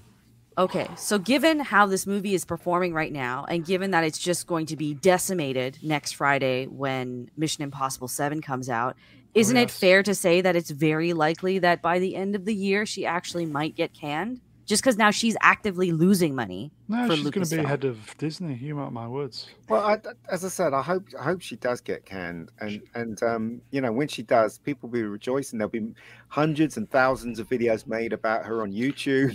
yeah. George, Lucas, well. yeah, George yeah. Lucas will be filming some celebratory scenes. Like also, right, you, you know that clip that was saying that uh, uh, KK got embarrassed by Spielberg not mentioning her. Oh, it's brilliant. When, when I saw it, I didn't think she was embarrassed at all because they had the orchestra behind them. She knew Spielberg was going to say John Williams because yeah. the curtain goes up and then John Williams behind them with the orchestra. So Mm. I don't. I think everybody just, just you know, was making a exaggerating because she Uh, didn't look embarrassed at all, as far as uh, I can see. Lord, are you available? Because I can't even go anywhere near that. Lord. Ooh, well, can I? Um, that's a question. Ah, is it? I'm going to say it's carrot. Well, Greeks. I don't. think They didn't really use softer consonants, so I'm going to say it's Ceratis pyrobuses. But that's probably completely wrong. Um, for four ninety nine dollars, KK could survive almost any, everything else because most of her movies made money. This though would be a justified firing at any of the studios. Um, yeah, but then you could say the same of Solo. I think Solo would be a justified firing in any sensible time. A Star Wars film that loses money is should be an unthinkable proposition. Yes. Uh, an Indiana huge. Jones film that loses money should be an unthinkable proposition as well, but it's not. Her contract runs until next year. If she's going, I suspect they will give her until next year and portray it as just, well, this is the natural expiry of her contract and she's retiring now. Because they're not going to embarrass her on in public and admit basically that they've made a mistake for the last decade by saying, yeah, we've sacked her. They should sack her. That would be what she deserves. But they won't do it because that would admit a mistake on their part. So yeah, I, I if she I would be surprised if she's in place beyond 2024 but I think she will be allowed to see out that contract. um, if there was a nuclear war, um, obviously the cockroaches would survive and KK. She'd be sucking off the cockroaches if there Yeah, were she would. apocalypse. Jesus. Ugh. Kim. Uh, she's gross. She is gross, yeah. She, she's not even gross. She's just out of her depth. And that makes her gross, though. Yeah. She might it be a great also- producer, but studio head out of her depth. It is also it's also worth pointing out that you can overstate the amount of damage that she's done because Kathleen Kennedy's existence can't account for the fact that the rest of Disney fails in much the same way. It can't account for the fact that Yeah. um, Warner isn't doing particularly well at the moment, that its own films disappoint in, in very similar ways as well. There's a general problem with a lack of talent at the top.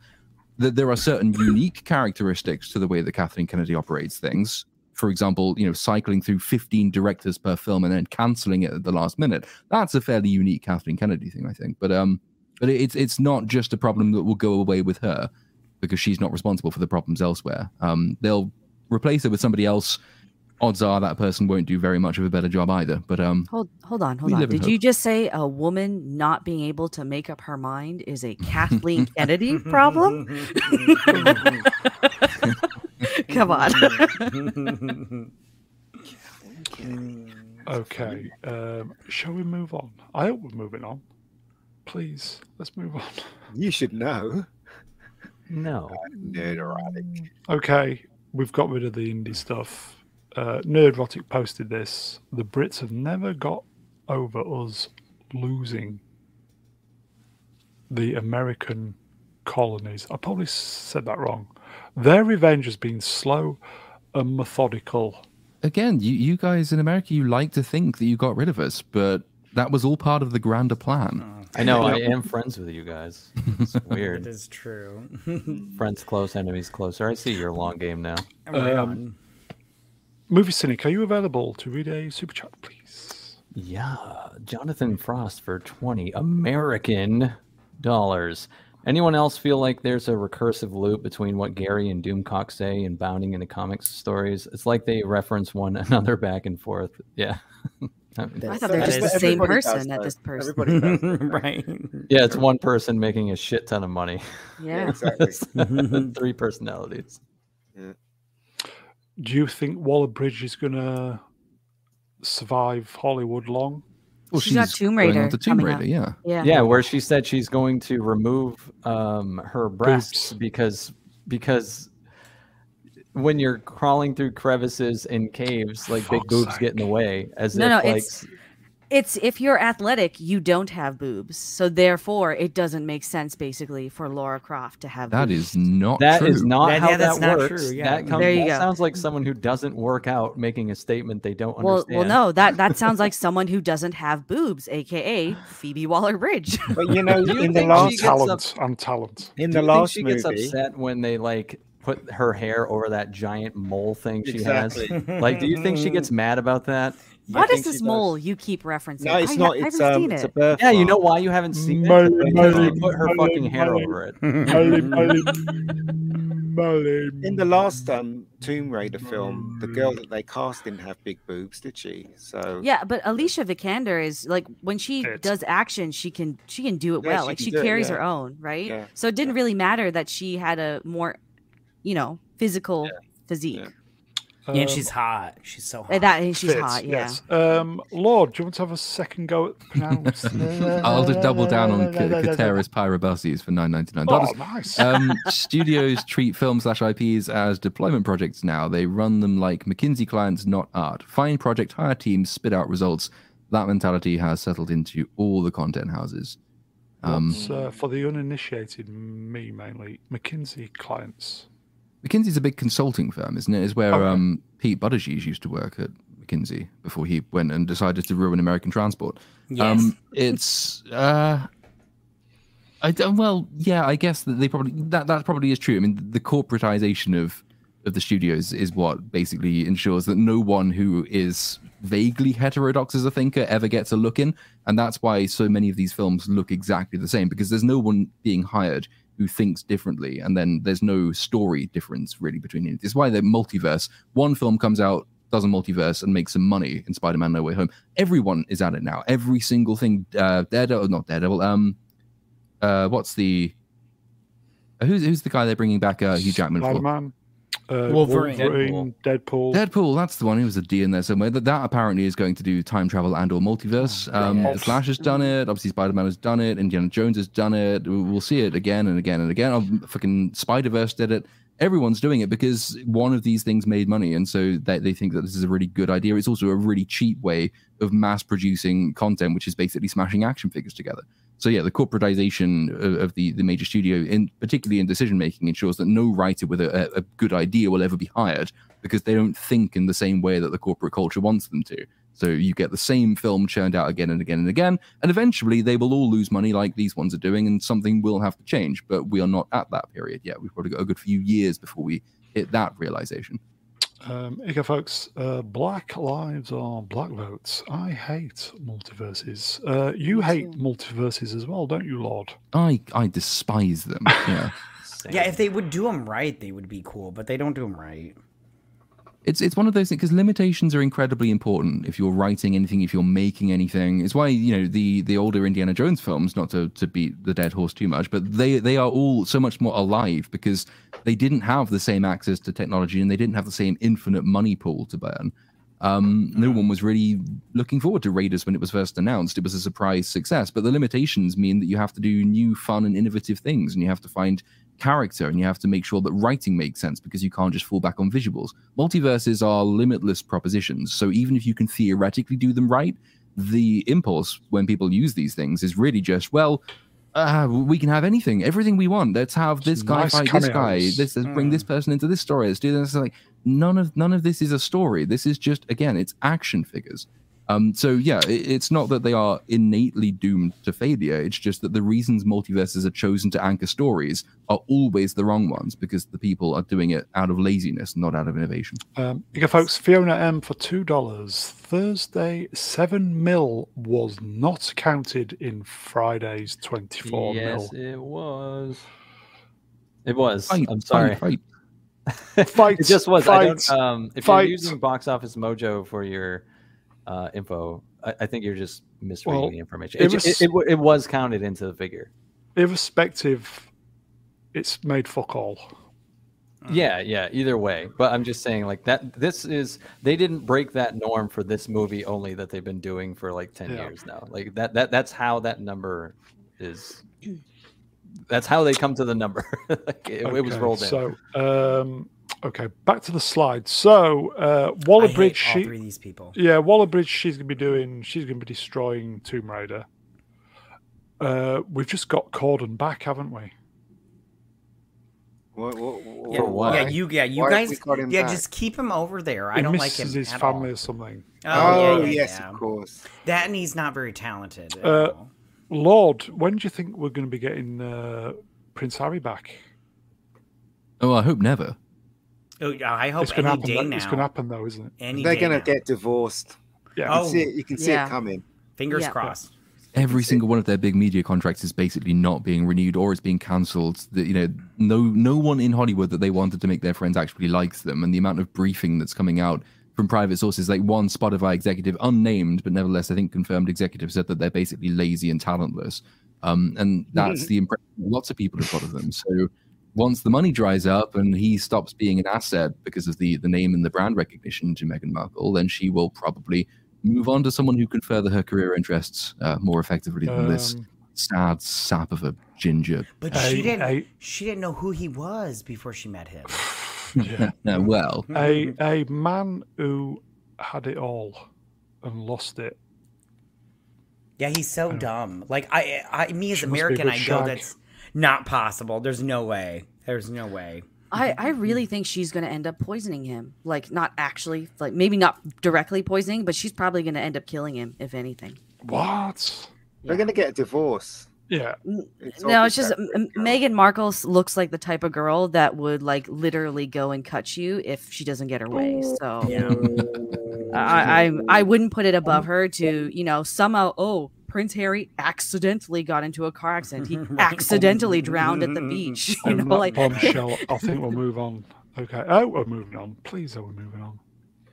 Oh, here we are. Yes. Okay. Mm. Fuck this we are j- just by this having six people on the panel. By the way, we've probably got a higher uh, viewership than Secret Invasion It's itself so has. true. So Okay. true. I will just say uh, thank you to uh, Screen Rants for allowing me to steal your graphic without you knowing. So, um, Secret Invasion premiere viewing figures revealed, and they're some of the worst MCUs. yeah. Is it the same thing where they um um all the women tell him off and stuff What? like that? And, yeah, tell off uh, what's his name, Nick Fury, and all that crap. Okay, so. Is it? shall we? Are we going to start at the top or bottom, folks? Who likes the bottom? I like the bottom. Lord? Bottom? yeah, Lord Um, likes the bottom. Most of Uh, these, I, uh, a few of them, I actually haven't seen. I have not seen Ms. Marvel because I like to go outside and do things, um, and I haven't seen What If because I, I don't care about that kind of thing. you didn't miss. I- you didn't miss much. I've seen the rest of them. Uh, no, I haven't seen Moon Knight again because I don't give a shit. Okay, but- so so these are viewing. These are actually uh, clicks, viewing clicks. So Miss Marvel was that seven seven five? Yes. Yes. Um, And it sucked. anybody see? Oh, okay. I was going to say it, it yeah, sucked. it was. yeah. It was awful. It was awful. It was our fault. It was Yeah, our fault. Listen, it was. It, it's a shitty comic book. It's a shitty character. It was a shitty show. Okay, that's just the Shitty like- show, folks. Yeah, the Uh, actress, the actress that plays her though is very charming, and I like her as a person. But the show was just terrible, absolutely terrible. Um, anybody watching Secret Invasion? Yes. I am. Yes. No. no. No. I will. Ant? Lucky. Is it? No. Dog shit. Is it? Oh. It's bad.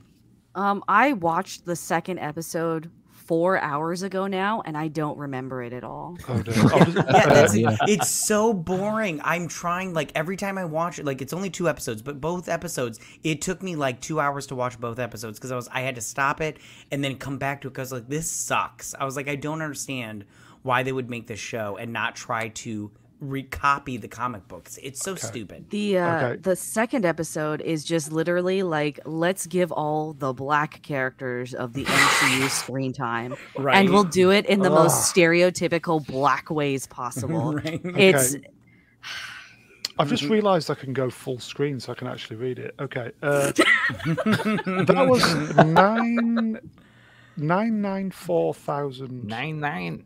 nine nine nine. Okay, so Marvel's What If one million. Anybody watch hmm. that? I think I watched the first episode That was enough for me. with the Peggy Carter. Yeah. Was that the show where it was just like, what if these different things had happened in the MCU Yeah. films Yes. instead of okay? Yeah. Car- Gotcha. It was cartoon, wasn't it? I watched the whole season. The only one that I liked was the zombies one, but that's because I liked that comic book.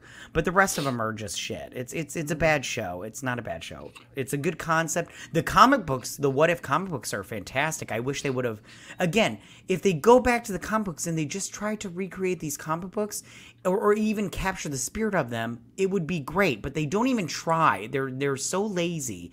And uh, it, it just turns out to be bad. It's just bad. Okay, so it's dog shit then. It is okay, bad, So uh, Entertainingly, I think my first She-Hulk video has as many views as the first episode of She-Hulk had. It's on like 1.3 million at the moment. It is, yeah, Now- it's basically that. Well, you This is- deserved it. They didn't deserve it. This is a Mhm. genuine surprise. I thought She-Hulk could be at the top somewhere because I, I really liked She-Hulk in a perverse, twisted. She this is absolute dog shit type of way, and I'm going to embrace it for what it is. I quite, I quite liked it. Um, 1.5 Well- million for She-Hulk. Well, there's nothing we can do to help you with that. I will just say hash, I will just say hashtag justice for Todd. Hmm. Uh, Yes. I don't even remember who Todd is, but we'll, we'll go with it. He was the Hulk bro thing at the end who got done over for everything. Oh, yeah, that happened. yeah. Okay, uh, number five, Shy Talk, one and a half million. Hawkeye. Hawkeye wasn't overwhelmingly bad. It had potential. It's just uh, it was. uh, It was just yeah. The the la- like the Kingpin was just really weird and like they didn't do like the the grittiness that they should have done with with I Hawkeye watch it. because he was a boots on it. the ground kind of character. It was. It was just, I don't know, un, unsatisfying. I, I'd quite happily say I think that Hawkeye is probably the best thing on that list, and it's not very Really? good, but it's better than I would it's agree. better than Loki. It's better than WandaVision. It's better than She-Hulk. It's better than uh, Falcon. It's better than Secret Invasion. If this is if the first two episodes are any guide, um, yeah, which which is not a compliment to the studio, but you know it's testament to how far we have yet to fall. Like Secret Invasion is just such a bizarre, needless, pointless thing. Like I, I don't understand what the impulse was to make it, and and they keep throwing in these utterly bizarre, random bits of like race politics. Right. Mhm. Um, Mhm. when uh, what's his name? Anthony Mackie's character sits down opposite Nick Fury and says, "You know, we share a profession, we share a career history, we share an ancestry." And it's like, well, you don't. What? But- Right.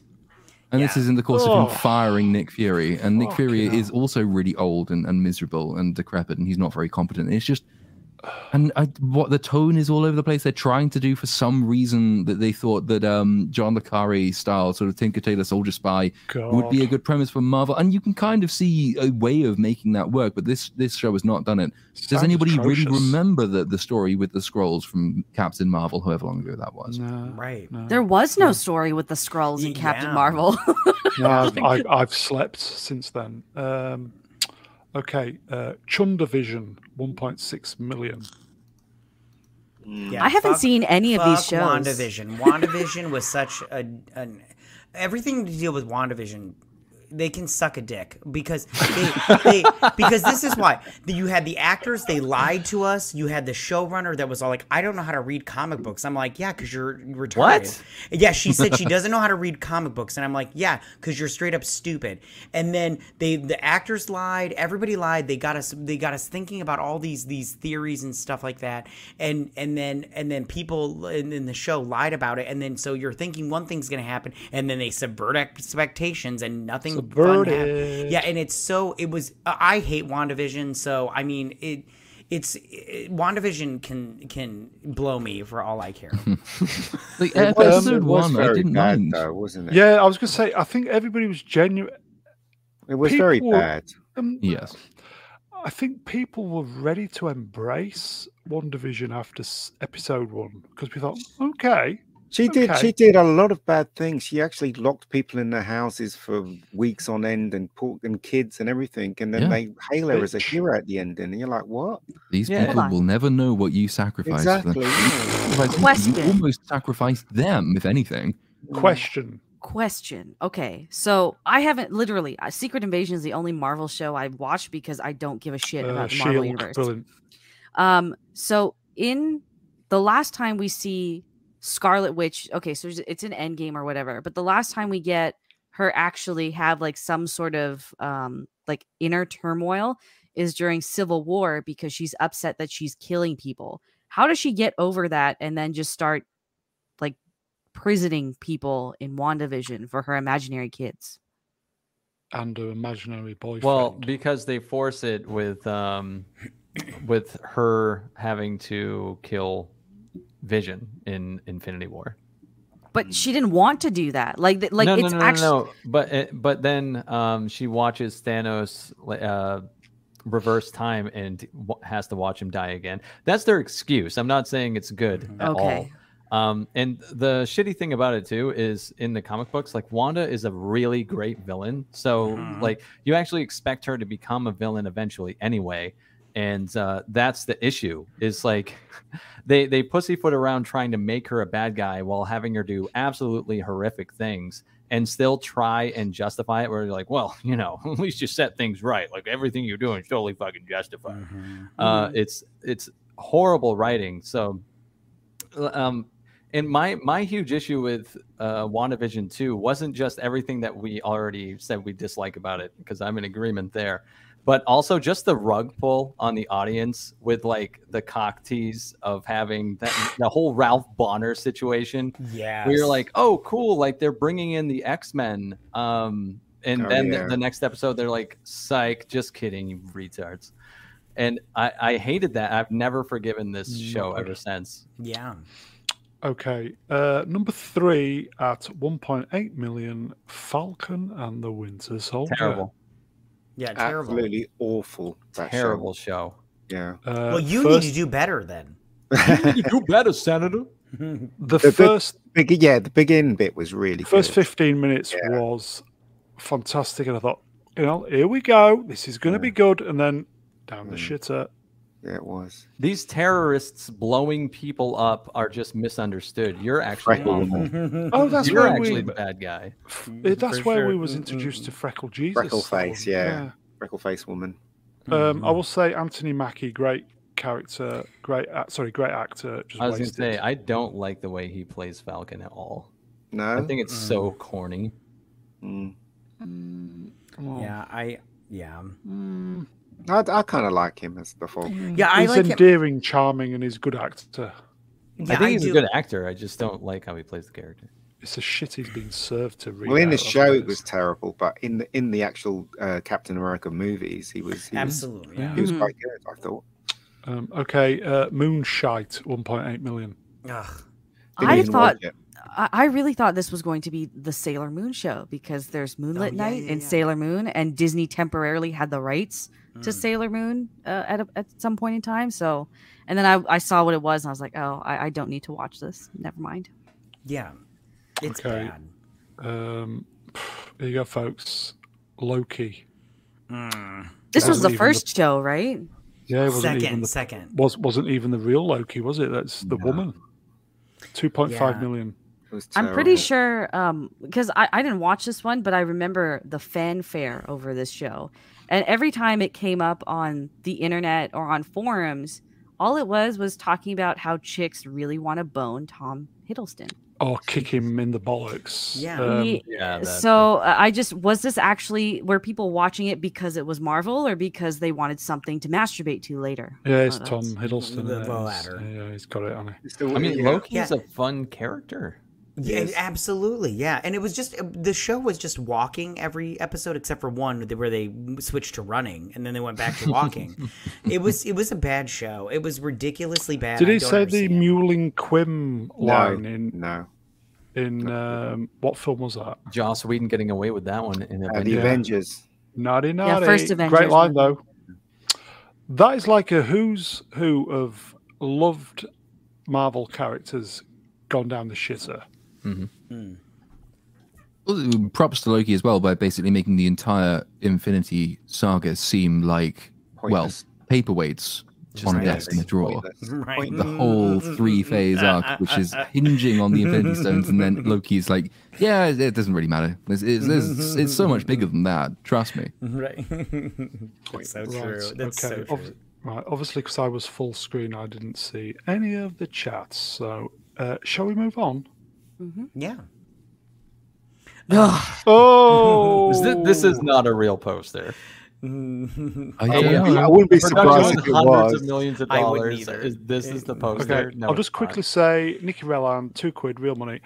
The MCU is the multiverse of Japanese. Yes. If this, This is is the real a- poster, I would be. Yeah, This is a fan looks- fiction cover. That's Oh, what is this is. Yeah, yeah, it has to be. What have they done to my is- Brie? Looks pissed off. What have they done to Brie Brie? looks like she always does. Yeah, she She's does. Knocked. Is that a personal attack, Mr. Brown?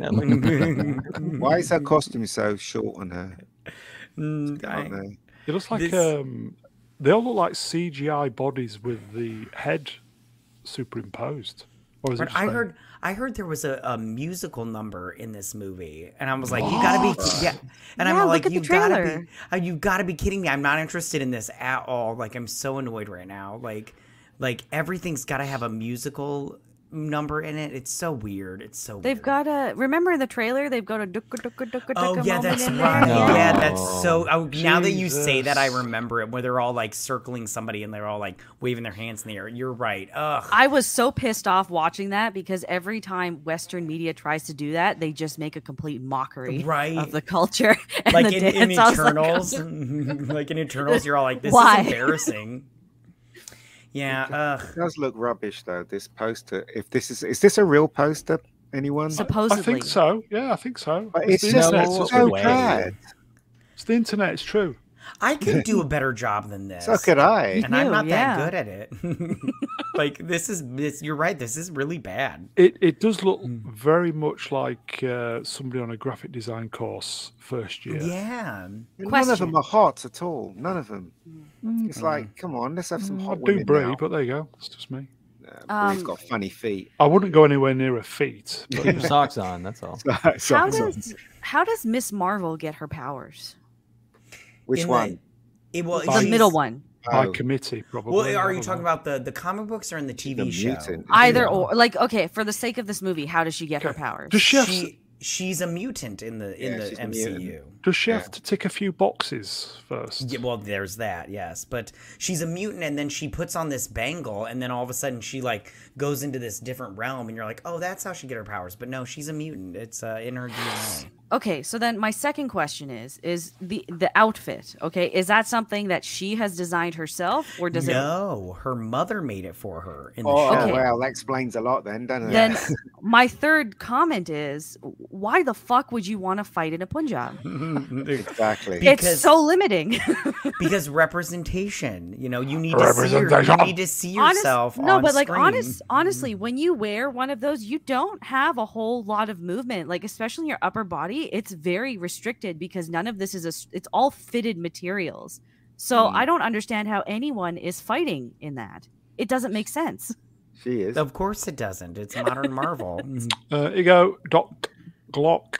It's like the Marvel's promo poster isn't confident about the movie either. I still don't believe this is real because Yeah, it's so can't pathetic. be. It's internet, mate. It's true. Yeah, Okay. and you know what you know what gets me about this phase of Marvel is they're going with the part of the comic books that's Marvel now, and it's all these characters that never made it in the comic books. They never sold comic books. Nobody liked these characters. Most of the comic books got canceled, then brought back, then canceled again.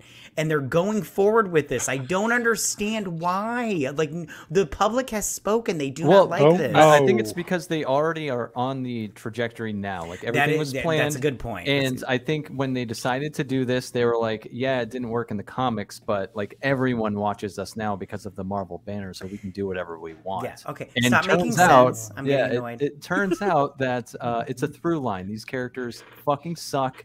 No one likes them. If you write them the exact same way, it's still going to suck. I like and now they're reaping the rewards, which is no money.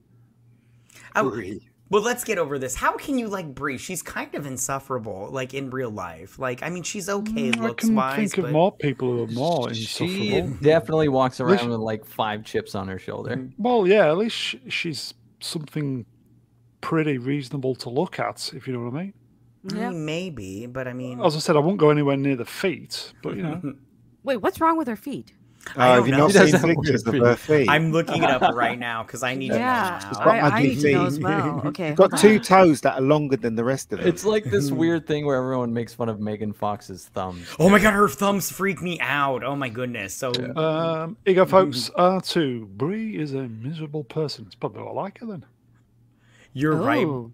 Oh. Can I say Brie Larson's feet are freaking me out also. They are ugly as shit. Oh, oh my Yeah, goodness. those they are ugly feet. gross. Do They look like little sausages, but like gross Vienna sausages. Ew, I'm so grossed out right now. yeah, but They kind of two look- toes. The Yeah, two Oh toes my are longer than the rest of them. There's I know when you look at her toenails. Ooh, I I'm grossed out right now. This is Um, gross.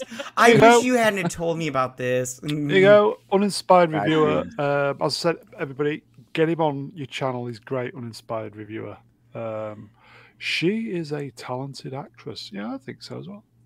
She Yeah, used but to be until she I mean, this rubbish. yes, agreed. Yeah, and anything but this. I, I do I do like her, and I even liked her in that. What was that unicorn picture? Oh, I hated that film. Oh, I That liked it, but- I hated her in Scott Pilgrim, but there you go. Oh, she I was liked her. in this I car liked her. commercial I Um, recently. Oh, really? the car commercial. I-. I do think she's got the shit end of the stick with this. A little. She But she's is not- the shit she's- end of the stick, though. She's been relegated to bit part in her own movie. It's not even called uh, Captain Marvel. Yeah, but 2, that's in it? large part because of her. Is because Oh, well, is her it? character was shit and terribly written, but the way she handled the criticism of the character just really did not go down well with people because she was at best standoffish and at worst kind of aggressively insulting. So if anything, the fact that she's so unpopular is is it's partly at least her fault. Most of it goes down to the, the terrible Sorry, writers for that film, but she did not help things.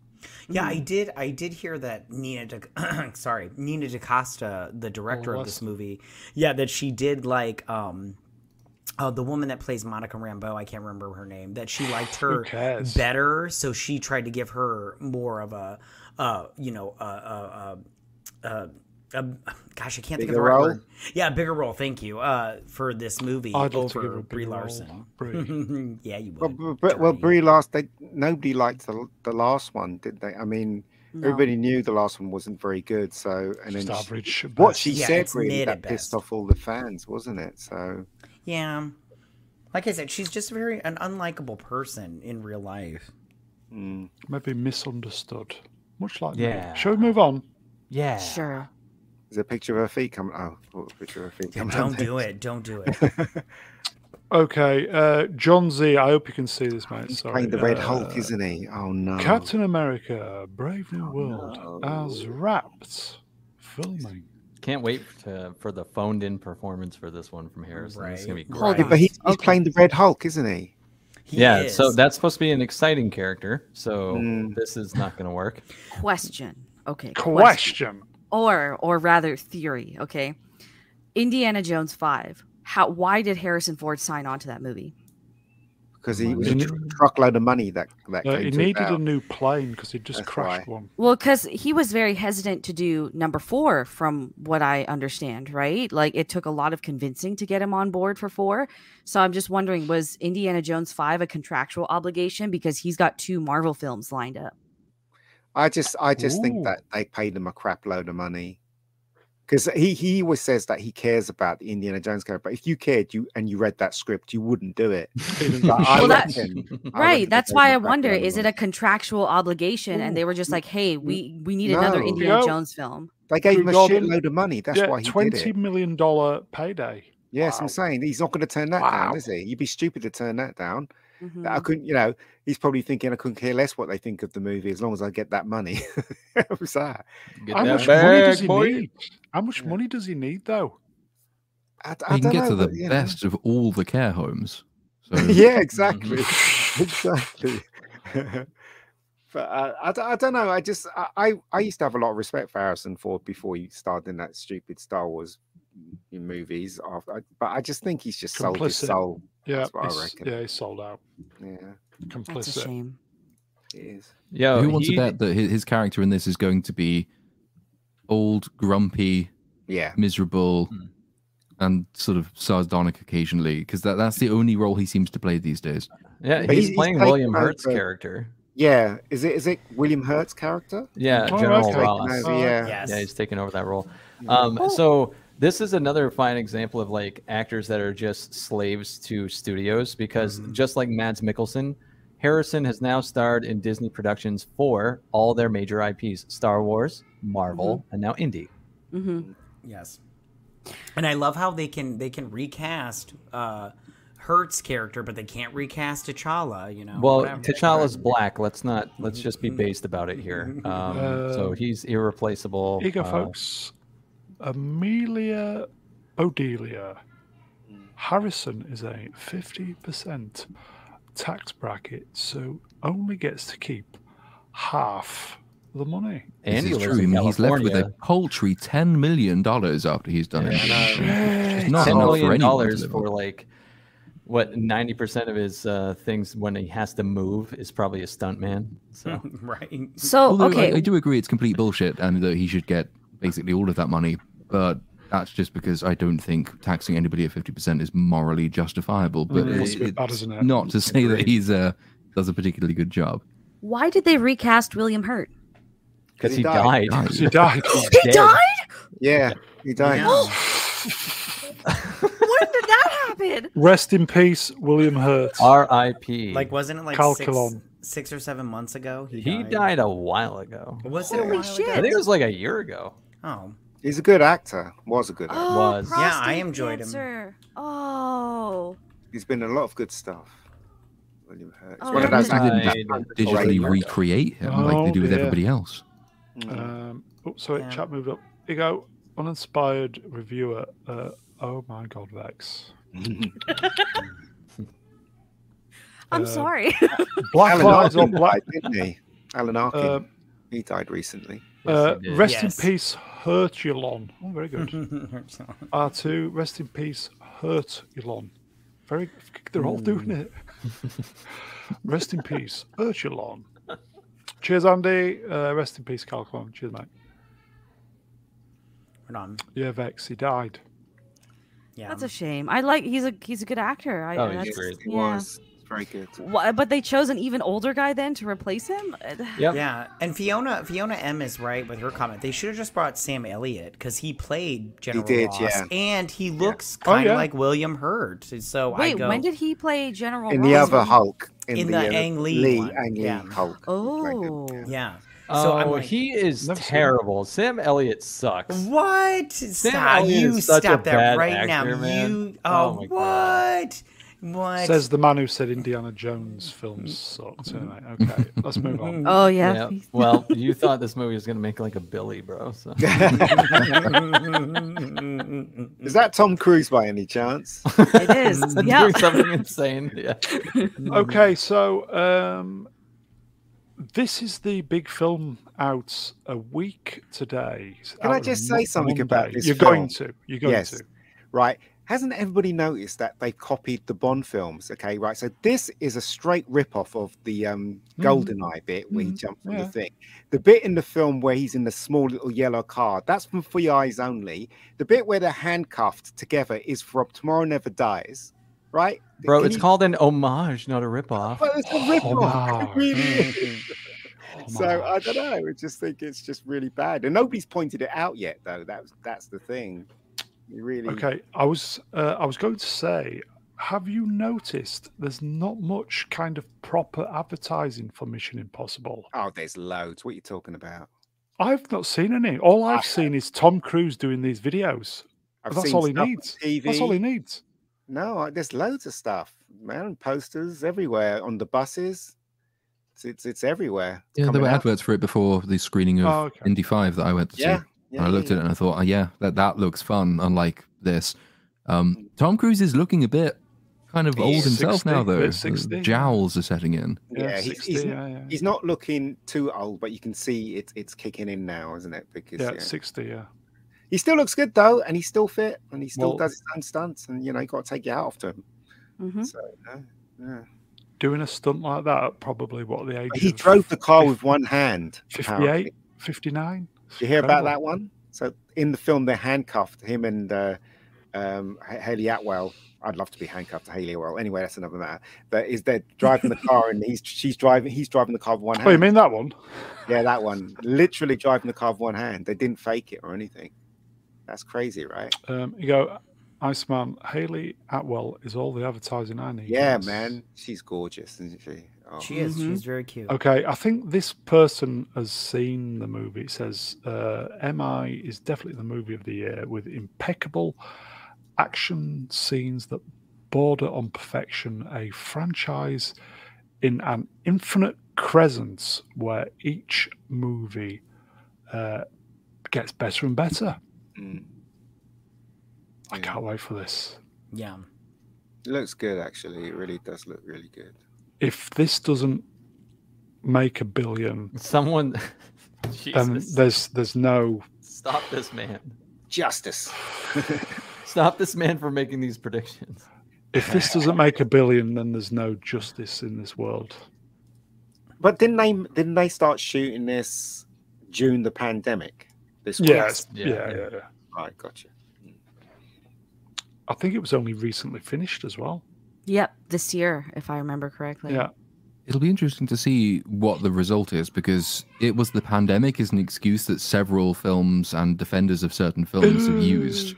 Um, if this film begins in a pandemic and somehow em- emerges from that not shit, then it does kind of undermine the argument that the pandemic made it like inevitable that the film was going to be garbage.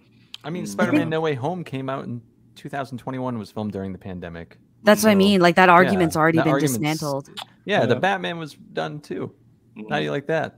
That's not the best argument I can think. Uh, here you go, folks. Uninspired reviewer, 800 to 900 million final. Do you know what? I got a feeling we're going to come out this film Yeah, going, 'cause, uh, damn. Uh, you know, th- they stopped at just the moment that we wanted it to carry I on. hope so. that's part one, isn't it? I So, yeah. agree. Yeah. Right, We're going to come out like Empire Strikes Back. Has- go, damn. Right. Has any of the the Mission Impossibles made a billion dollars? I Not haven't- No, yet, no, but the no. last one made, I think, like 800. Which was a great So this one could. I mean, like it I could. This one obviously is is sailing on you know Tom Cruise's uh, Top Gun. Yeah, Uh, Tom's been doing all the right stuff. He's been um get this right. He jumped out of a plane thanking the customers. Yep. Yes. Yeah, That goes a long way, doesn't it? it does go a long way. He's a movie star. He's the one movie star that everyone can recognize and point, "Oh, hey, that Tom Cruise is in that movie. We should go see it." Absolutely. Right? He really has a star power working for him. We've just gotten nothing but shit films the last Mm. Three years. What And the mission- this Star power is the movies. Movies Yeah, the Mission Yeah. Impossible movies have just been getting better and better since I agree. since four. So yeah, Totally agree. Uh, for me, this will for me this is the big one, and uh, Dune. Or is it June too? Yeah. I, I, I just want to see this film for the action and Haley because Haley's freaking gorgeous. Bitch as fuck. Mm. Okay, so Nice. it's out a week today, folks. Uh, The tenth on a Monday. Mm. on a Odd Monday, day. Yeah, on a Monday. I'm definitely going to see this film. Yeah, me too. Yeah, same here. Um, so week today, folks. Mission Impossible. Okay. now I can definitely go see it on opening day. Then 'cause Seems it's a a Monday. bit I have. Uh, they have early screenings for like everything here where I live, Oh, so I get to see it you. early. I already have all my tickets lined up for Barbie and Good for Oppenheimer you. and MI. okay, let's move on. Who's this? Uh, Tron's fucked, everybody. Don't get your hopes Yeah. up. Is that, is that a geezer or a woman? That's a woman. That's the woman Yeah. that played um, Anne Boleyn in a recent BBC production Oh, as well. oh, okay. Yeah, and isn't she going to be in the new um Acolyte show? You know what Yeah. else? Yes, she was the one who goes um, that Star Wars was. Uh, I even made some notes. Uh, Can you find them? I can. I can just. Can you read them? Star Wars is very patriarchal. What was it? Tron. Oh god, was that her? Yeah. You, do you remember Yeah, the uh, Do we need a at uh, Tron Star free, Wars though? Europe? Do we need it? Tron free? No, Didn't like the second one. Didn't like They're the 1st gonna one. they're gonna make people all trans in it. There you go. Yeah, I always see it coming. Yeah. I didn't mind the second one. I didn't really like the, the first one. The second one is mostly it's just Daft Punk elevated the whole thing, but it's very pretty Yeah. and very much ahead of its time technological wise. And uh, but Daft Punk has split up, so my interest in this film is plummeted. Um, I don't. I, I will watch it because I think the concept is a really fascinating one. Um, but I, do I have any hopes that it will turn out to be good? No. Dog shit. This. Um, yeah, it could well be. I, I have a feeling this will just turn out to be generic filler pap, basically. Nothing, Mm. nothing to write home about. Uh, it seems to me Disney are employing all the same actors.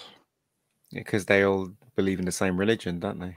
Who's Uh, Greta Lee? I've never heard that name before. Nor by. Yeah, that's that was one of the slides I was going to do, but uh, it's like, who the fucking hell's she? Never Jared her. Leto's in it, so I al- yeah, no. He's a He's a of death, good he? actor, though. I do like him as an actor. Um, he's just crazy. That's all. He's a kiss of death. He was in. He's been in all the films he's been in so far. Has been big flops, haven't they?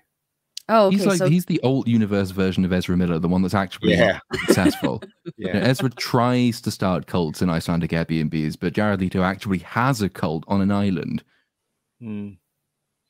so Uh, Tom Mabuela, LP, complains about the fall of the studios, but at least they used to tell their stars not to complain about anything when promoting a project. mhm. Mm. There's Did they they even used to need be to under tell them that? didn't they? Yeah, You there's, remember the non- old non-disparagement clauses are always part part of contracts, but my impression was always that in that era, they didn't re- you didn't really need to tell an actor not to start bitching at the audience or bitching about the production process or calling various people you work with all kinds of names because it just wasn't the done thing. People were Oh. professional back then. Or the now- customers racists. Um, Hmm. Here you go, side effect. Trons lives matter. Smilex. Rest in peace, Tronulon. I don't think this film's going Ah. to do anything. As I said, I think the whole idea of the Tron, uh, you know, the, the Tron thing is is is dead. You know, you get a few people going to see it, but it's not really going to make a lot of money. It's a Uh, bad yeah. idea making a It is. Tron is shit. Disney must be off their tits if they're turning to Tron. Mm. But it, it was always it, it was always much more of a production show than it was really a film. I mean, you Yeah. know, the first Tron was groundbreaking in the technology that mm-hmm. it used, and conceptually as well. You know, this dawn of the digital era and trying to turn that into the premise for a story was was quite innovative. I, I think, as with all technological showcases, it doesn't really work in practice. But I like the spirit and the idea that went into it. And I like the inspiration that they took. The difficulty with Tron Three is going to be at what point does it cease to be groundbreaking and start looking distinctly dated? Because technology has moved on significantly since the 80s. The, the second film just about managed to keep in touch with the idea that, that there is something exciting and mystical almost about technology in the digital realm, but we are now so far beyond that. I suspect this film will just be an incredibly derivative, pretty soulless imagining that doesn't actually have anything to say about the technology it's using, which is always the point of Tron. I, I thought the story was the uh, the Trons coming to the real world. Hence, Yeah, that cheap, was hence the it ending. cheap. The ending Didn't two, wasn't it? Tron. yeah? Didn't the um, guy who directed Top Gun Maverick uh, direct number two? I don't know. I'm sure Not he did. sure. Or am I just getting my directors mixed up? And also, that was the first time in Tron 2 was the first time they tried to do a deep fake on um, Jeff Bridges. Oh, Jeff Bridges, yes, Yeah, it it was. was Yeah, a make a couple young years version. too early, wasn't it? Yeah, young version of Jeff Bridges. So. Mm, Okay, so Tron, Dead on Arrival. Yeah. I think so. Uh, the guy that directed Top Gun Maverick and Oblivion also did Tron Legacy. Oh, there you go. John Joseph Kosinski Is he directing Tron 3, do we know? Doesn't say. Cause, all right, because if he is, No. that's probably why it's getting made. Okay. Let's move on. Oh, what a great actor! Mm-hmm. Great in uh, the first time I saw him was Freebie and the Bean, which is a, a- one of the very first cop movies. Um, Alan so. Arkin, everybody, uh, Mhm. passed away at the age of 89. That was this week, wasn't it? Yeah, hmm Did he pass away peacefully? Do we do we know, or was it uh, sickness? He's Don't like old. know. I don't know Mm. either. I I just want it. I just hope it's peaceful. That's all. It's sad when you hear that they die of He something. He was on that uh the Titan submarine. Oh my god. Oh, that's a horrible thing to say. The man has just For passed. fuck's sake. Uh, That's a I- yellow card for you. I seriously though, this is this Yellow guy's a- card, mate. I don't Um, want w- pussy ball. What does that mean? oh, yellow card means you've just been warned. Oh, That's what it means. It's a, it's a, it's a, it's a football thing. Yeah, it's Real, football. real, real football. It's, it's real sport. You, you Real wouldn't sport. understand. you wouldn't understand You real wouldn't- sports. no, I don't understand pussies that roll around. If, it, if it's grass. not on the Ah. screen during an ad break, then the message won't sink in. You, Very, ki- uh, you what a- what a manly sport it that is. football. You pick up the ball and call it football. So there you go. You Um, yeah, and you that. roll on the grass crying like bitches. Here you go, folks. Channel favorites. Velma Dinklage in the chat. Rest in peace, Calc Allen. Honestly, I want to talk about this fella. This fella's Go a on, really then. good. He's a really good. don't, don't you guys know who he is? Right. Yes, No. we all know who he is. I actually don't know who he is. I but- recognise his face, but I, I can't remember. He anything won an Academy. Award for Little Miss Sunshine. That's which was a very good movie. yeah. That's right. And he was also in um, Grosse Pointe Blank. He played the psychiatrist in Grosse Pointe Blank, which he was really. Ah, that's funny why it Oh, was in. yeah, that trending. was a good ah, okay, that's why it was Yeah. trending. Okay. and also he was uh, he was in Freebie and the Bean, as I said. It was like the very one of the very first cop movies, buddy buddy cop movies. Him and James Caan, uh, seventies movie. So um, and I made a TV show spin off of it as well. So Um, yeah, here you go. Um, sorry, chat moved up. Catch twenty two. Yes, he was in that. He was Yeah. in Argo as well. He was. Uh, Yeah. Here you go, Marley and Me. Yeah. Do- Uh, Dr. Oatman, yeah, he's that was a, a Grosse Pointe Blank. Absolutely hilarious in that. He's very natural when he when he uh, when he performs. That's the one thing I like about him. hmm He was also in this film with um with Audrey Hepburn where he played this psycho Wow. That she was she was blind and he was terrorizing her. That was I Mhm. can't remember what that film was called. That was made in the sixties as well. Very good actor. Uh, Atom Gray, amazing delivery, much charisma. Mm.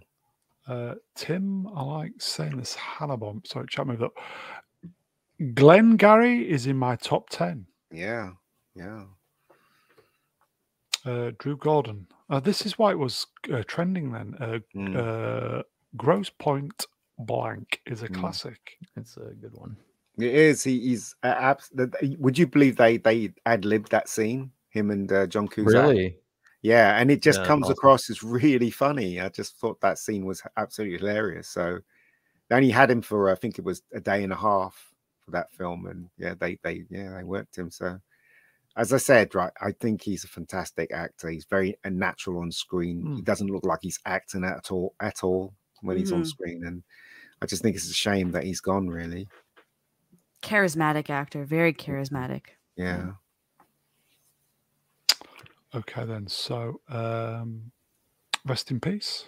Mm. hmm What's this?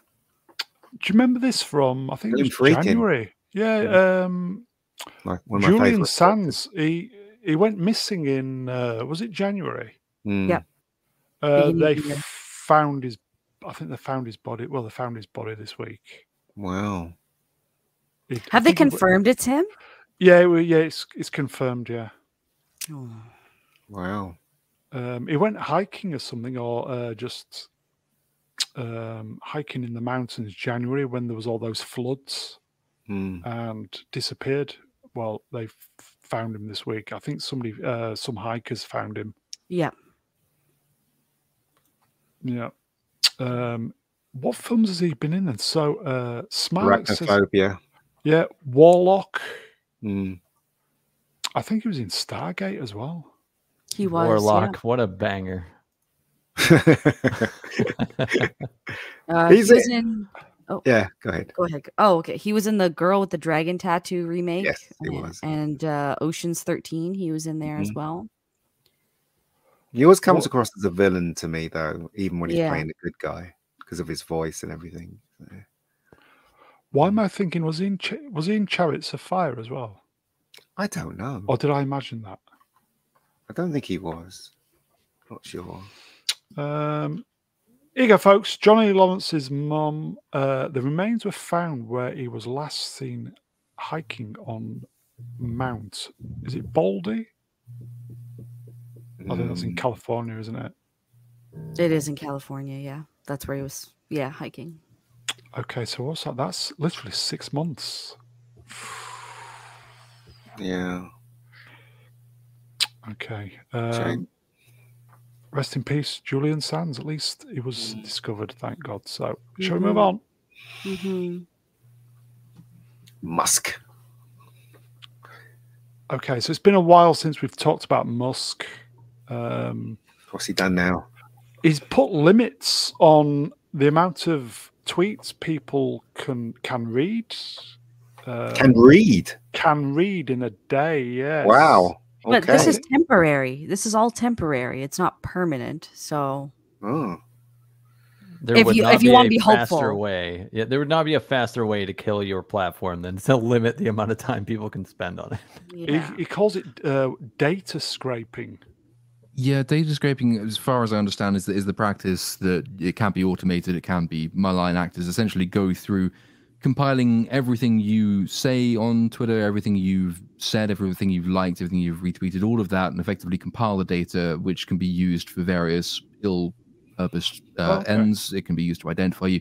The data could be sold to other people. You know, it in theory, at least, it can. Uh, it can give away private information about you that the effectively algorithmically they've deduced from your activity um, and because there has been no limit on the number of uh, uh, threads or comments that people can read then it's been quite easy to do that. That at least is the argument. I don't necessarily know if that's the reason. I know one of the other theories is that he's been trying to move services off of google's cloud because the contract with twitter and google has run out um, and they haven't been able to do it quickly enough and so this is partly a reaction to that. And also, it's notable that on the very day he announced the original measure, probably in response to the backlash, um, the the numbers just kept changing. So originally, unverified accounts had I think 600 posts a day, but that was raised to a thousand and then 2,000, and it's it's it's all kind of in flux or fucked to use a different phraseology. Um, Twitter will just continue being Twitter. I, I like the idea that you should limit the number of things that people see because Twitter is just mind cancer, but it's not a viable business practice. I agree. Well, it, it writes this show, so Twitter is Doesn't useful he- for some things. I heard that he wants Twitter to be the one-stop place for everything, doesn't he? He wants to introduce videos on there. Yeah, he wants to turn it into the like that. X app, the app of everything. So Yeah. online payments, online blogging. So it's competing with Substack for that. Online videos to compete with YouTube and and uh, Instagram photos and stuff. I, I don't know how successful that will be because people actually quite like compartmentalizing apps for specific purposes. But Mhm. it's at least he's doing something with it. I, I just don't really care about Twitter. So Nor do I. Nope. I was just upset that I was trying to send memes on Twitter to my husband, and I kept getting notices that this might be potentially malicious spam. I'm like, bro, it's just a cat meme. What? also the um the go pussy outside quote wasn't actually Elon Musk. That was a parody account pretending to be Elon Musk saying that he did it for me. people go outside and touch grass. Um, so it's by far more sensible than anything Elon Musk himself said. So Also, if you noticed on Facebook, so I saw an advert for Indiana Jones 5, right? And then when I clicked on the comment, it said something like, some of these comments have been hidden. And, and, and would you like to look at all the comments? It's like, well, this is the reason why I clicked on it to see the comments. It's like they're censoring right. the bad things that are being said about the movie. And then when you do click on it, it is they're censoring the bad things that people are saying about the movie, and that's been happening a lot of uh, Facebook um, ads or, or things. So I don't know if you guys noticed that. You don't notice that on? I've oh, noticed that on actually on on YouTube. I don't have a Facebook anymore, but I Right. yeah, YouTube has started giving me notices for specific videos if it feels it's offensive. Yeah, And then yeah, my Twitter Okay. also does the same thing. It hides replies that might be sensitive. yeah. Mm. So Mm. Hmm. We're living in a horrible age, guys. AI is going to kill us all. I reckon. Do you hear about that? About they um was teaching these robots to hold a sponge ball, and they spent a whole two is it two years, three years trying to trying to teach it, and then they they put AI on it, and and it took a week, and every robot could hold a sponge ball. Terminators on That's the way. crazy, folks. right? We're all doomed. We're Yeah. all doomed. I'm telling you. Shit. Okay, let's move on. Oh, he looks like Henry Cavill. Oh, it is Henry Cavill, and it both Okay. look like Henry Cavill. like a disjointed Henry Cavill. Cavill, yes. Yeah. Um, Okay, so this was the big kind of news this week. Uh, Soups Superman has been announced. Mm. Um, This guy's David- taller than Henry Cavill. You know that, don't you? Is he? Yeah, he's taller. Yeah. Wow. Uh, David Croissant as replaced Croissant. Croissant. as replaced Henry Cavill as Soups. Bagface said that all white people look alike, and when you put these two side by side, I can't say. Could be his son. that was it? disrespectful. I lost so much respect for Bagface after seeing that. Well, that. if he's just saying we're all like Yeah, all he's saying men are we look super like fucking Henry handsome, Cavill. yeah, that's fine with me. Not disrespectful at all. It's also true. Well, this this guy looks just kind of like uh like almost like a bird version of Henry Cavill. It and does. Henry Mm. Cavill is just, you know, mm, you know, so It looks like a younger version of Henry Cavill, doesn't it? Yeah. He is. Yeah. Yeah, it's like why wouldn't you just cast yeah, Henry, Henry Cavill? Cavill, Like yeah. it's so ridiculous. Like I'm so Mm, confused. It's probably a 10 year plan, 10 year And- plan, whatever. I And like I I know th- this kid isn't like the best actor. He's not bad, but uh, I don't know. There there was another dude on the list. Um I can't remember his name off the the top of my head. Tom something I think. But I felt like they should have cast him cuz he was almost an unknown and I just feel like that's kind of the better choice in my opinion. I don't know. It, it, casting this guy was the easiest choice and I feel like maybe it was the bad choice. I, I, I- you know what I'm gonna. s- I don't mind this guy. He does look. a- he does look a bit like Superman. So he's got to be. He's got to obviously pump up his his muscles and you know do all the gym stuff to actually look like the uh, you know typical Superman. But I, I'm I'm you know as long as as long as he can act, uh, then it should be fine. I hope they don't feminize Superman. That's the the the worry. I don't know. James Gunn that. works with um, uh, John Cena and let him be Mm, massive and bulky, so hopefully he'll let him bulk up for Superman. Yeah, yeah. But I, I don't mind this fella. He does look like Superman. So ho- yeah, I don't mind the casting either. He does Yeah, look yeah, I fine. um, either. There were some photos that made me uh, feel iffy, but then I remembered I saw him in Pearl, and uh, I was like, "Oh, that guy? Yeah, he can totally play Superman." Wait, That's who totally was fine." he in Pearl? He was the, The boyfriend, mother. or no, the Yeah. dude that she was like she went out to see the projectionist. The photo, yeah. the really? Yeah, oh, yeah. He was cute. Okay, all yeah. right, this could work. Yeah, yeah. Told okay. you, yeah. What yeah, but he about was also in um, Hollywood in that show. He wasn't that Yeah. great in that. There was that the amazing Miss Maisel, where her name is, is playing Lois Lane. Yeah, which she is not hot enough. Why? Why No, can't they she's pick a super hot chick to play I Lois know. Lane? Tell me you get, about it. You Yeah, get. what I mean, up with that? Teri Hatcher was pretty hot, but but like as far as movies goes, like Amy Adams. I'm don't get me wrong, she's got a nice rack in that one movie with uh, Christian Bale, but she's not hot enough. And then this chick, Rachel, um, uh, what's her face? She's she's good looking, but she's not hot enough. Why No, can't they she's not pick a hot. really hot chick to play Lois Lane? Is that is? Am I reaching for the stars here? No, this is what I always say about when they cast females in, in movies. I keep saying, what happened to the, the period when they used to cast hot females so that you could, you know, go to the cinema and and, and uh, girls could wish to be got them nice and tits, boys though. could like them. You know what I mean? That kind of She- thing. You know? I mean, though that is a plus. That is a plus. No, like The she's gone topless in a film. I know I've seen What? her tits, and they were nice. Yeah. Wh- which movie was this? I'm googling it right now. No, Let me- reunite him with Mia Goth for uh, Shall- Lois. Let's go. Mm. I'm going to move on slightly. So that was the announcement, Lois Lane. and somebody Oh, kind of rendered it up a bit. Oh no! So, oh, what do you no. no! No! No! No! No! No! I mean, but he had the Superman curl from before. It, He it, that's fine. I just, I don't know. I don't know. Why- I have to see it. I'm not ruling it out. I just have to see it. Mm, Wait, Yeah. why did they make him look like Eric Bana though? exactly. Like- It's just a bad picture they got of him. That's all. Yeah. That's all. Yeah, you're right. Fingers Rachel crossed. Rachel Brosnahan's uh, she's got some a pretty nice rack. yeah. They're not they're Yeah. not bad. They're not bad. as soon as I saw her face, I could picture her tits. Like I knew I had seen her topless somewhere. I'm not lying. I'm looking at them right now. They're pretty good. They're pretty good. She's uh, she's got a bit of a long nose, isn't she? Uh, Yeah, What's she's the just film, not- Matt? It, it looks like it's on Mrs. Maisel, that the that TV show. The Boobs. Sheepy- Hell. that sheepy show. Yeah. Uh, but uh, yeah, I just uh, I she's just not like she she's not ugly, but she's just I don't know. Every time I think of Lois Lane, I just think of a really really hot chick, Yeah. and this is not the person I would pick for it. so- Okay, we'll move on then. yeah, just she's got a long face, isn't she? That's the, that's the I, thing. don't and- like, and- I quite like her. But we'll see. She might look really hot when she's all done up, her hair and everything. For what they put her in and stuff. and they know. and they said it i believe it was in this article yeah it was in this article they said that they did have all the supermen uh dress up as superman and they Yeah. had the lois lanes in makeup in full makeup and everything so i mean you know Um, here you go, folks. Robert Amaya Burnett, voice viceroy of the Latitude. I No, Viceroy. wholeheart, I wholeheartedly approve best Lois ever.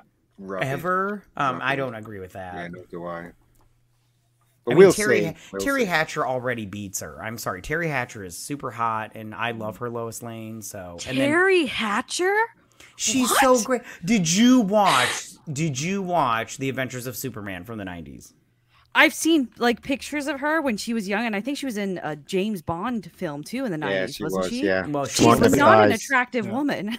What do you what? Terry She- Hatcher? What? Yeah, I'm Teri Hatcher. Wait a minute. She is hot. What are you talking? Especially the woman that has show. a horse face. She looks like a You- goddamn oh, horse. you are incorrect. Now I- listen. Listen, you- Listen. as my as my mother would say, Oh, listen, listen. Whoa, you're whoa, whoa, talking whoa. nonsense. You don't know what you're talking about, so put that in your pipe and smoke it. Teri Hatcher in the '90s. Yeah, she was so fucking- hot. It was hot, Fit, yeah. fit, Yeah. fit, fit. Yeah, And that housewife thing that she was in as well. That TV. Yeah, yeah, yeah, Even she's even so though she was a woman of age, she still looked. even man. now, I'd give Woman it to of her. age. she was a woman of age, mate. she was lovely. Um, you go. Black lives on black votes. Kick Vex. yeah, kicker, Mhm, right in the ovaries. I don't know. She she might make a good Lois. Right in the baby maker. Because Lois, Um, Lo-. Lois Lane has that kind of like go getter attitude too. She Yeah. might play it really well. You never know. Yeah, Well- she's a listen. She's a good actress. I'm not going to deny that. So she could really do a good Well- job. I, and both of these two could. And if Jay- they do a good job, I will praise them up and down. Yeah. Jake yeah. Goodwin says they're real and they're spectacular. I'm in. Mm. yeah. If, and I do like James Gunn I, as a writer and stuff. So if he if he does a good job, then I like I said, I will praise him up and down, and I will. Yeah. Yes. Confirmed. Common I- people, There you. Rachel Thank you. other than the Nan, great breasts can confirm. Yes, they are. They. I. The pictures I saw were fantastic. So. Karen Allen was up for um, Lois Lane, weren't she? But uh, Margaret Kidder got it. She she might she would have made a good Lois Lane, Karen Allen. So yeah. Uh, not now. Here you go. Yeah, Nerdy film now. girl. First experience with Rachel was House of Cards, and she was quite good. Yeah, she was good in that too. Yeah. She was. she the one yeah. that got thrown in the train line? No, that wasn't her. No, she was the the one that slept with the uh the senator guy. Oh, of the- course, the- of Yeah, the bald guy, and then she she did end up dying. So in the British version, because you know that House of Cards is based on the British. Of uh, course, Didn't know that actually. It is. the- Wow. The, the, the, the, Oh, uh, check out the British one; it's better. Yeah, the Okay. girl gets pushed off a building and, and dies, but in the American version, she, the uh, what's his name? Kevin Spacey pushes her onto the train tracks, yeah. which is interesting when you think about it. So, yeah, Um, here you go, folks. Uninspired reviewer, um, poster guy for the ESG. Do you think? I'll start again. Do you guys think ESG will ruin the DCU at Mr. Brown Alliance? That's indubitably. Given that he didn't race swap Lois or Superman for Yeah. this, I would say we're middle ground at the very Yes, least. and I say Possibly stands a ESG. chance. Yes, and I think ESG ruins everything. So Yeah, you know agreed. Jimmy's going to be black, right? right. Um, here you go. In the chats, Bagface. Is there any American version better than the British? I think The Office after Yeah, season Office. two in America gets better than the British version. Um, yeah, because it became its wow. own thing. That's I think why. the first the first season, the first two seasons of Shameless, the US remake is better than the first two seasons of Shameless Hmm. UK. What was the Sherlock one they remade? Oh, I like that one. Uh, you mean um, Elementary? Yeah. I loved Elementary. I don't care what anyone says about that show. I loved it. I thought it was really good, just as good as the BBC One version, in my Jay opinion. Goodwin has the the definitive answer though in the chat. What's that? He's absolutely right. the Constitution. The Americans definitely did that better than we did. Mm. we never even got around to writing it down. Uh, that's a thinking man's joke there, everybody. Well done. Mm. Okay, so do we think the signs are looking good so far then? I, I I do, but the problem is he's he's basing it on that comic book when he could just All-Star do Superman. a straight Superman film or whatever. But you know, we'll see. We'll see. I don't think it looks good. It just is right now. It's not Mm. going either way. Yeah. Okay. Um, I have no idea what's next. Let's move on. More Superman.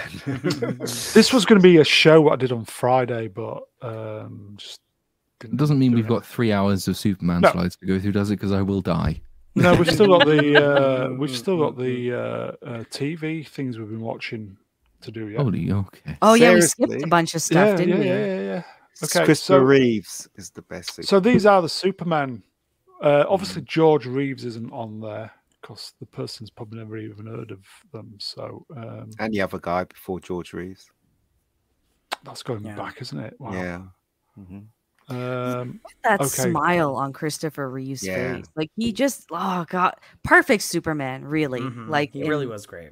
Yeah, um, you go, Neil. Uh, Tom Welling. I liked him as Clark on Smallville. Yeah, he was yeah, good. he was Is good. he the is he the top right? Yeah, Yeah, he hasn't top right. aged well though. He's become bloated and. I don't think any of us Oh, do. that's a shame. Mm. Um, here you go. Oops, sorry, chat moved up. Uninspired. I liked Brandon Routh, apart from his chin. What was wrong with his chin? Don't know. It's a fine Uh-huh. chin.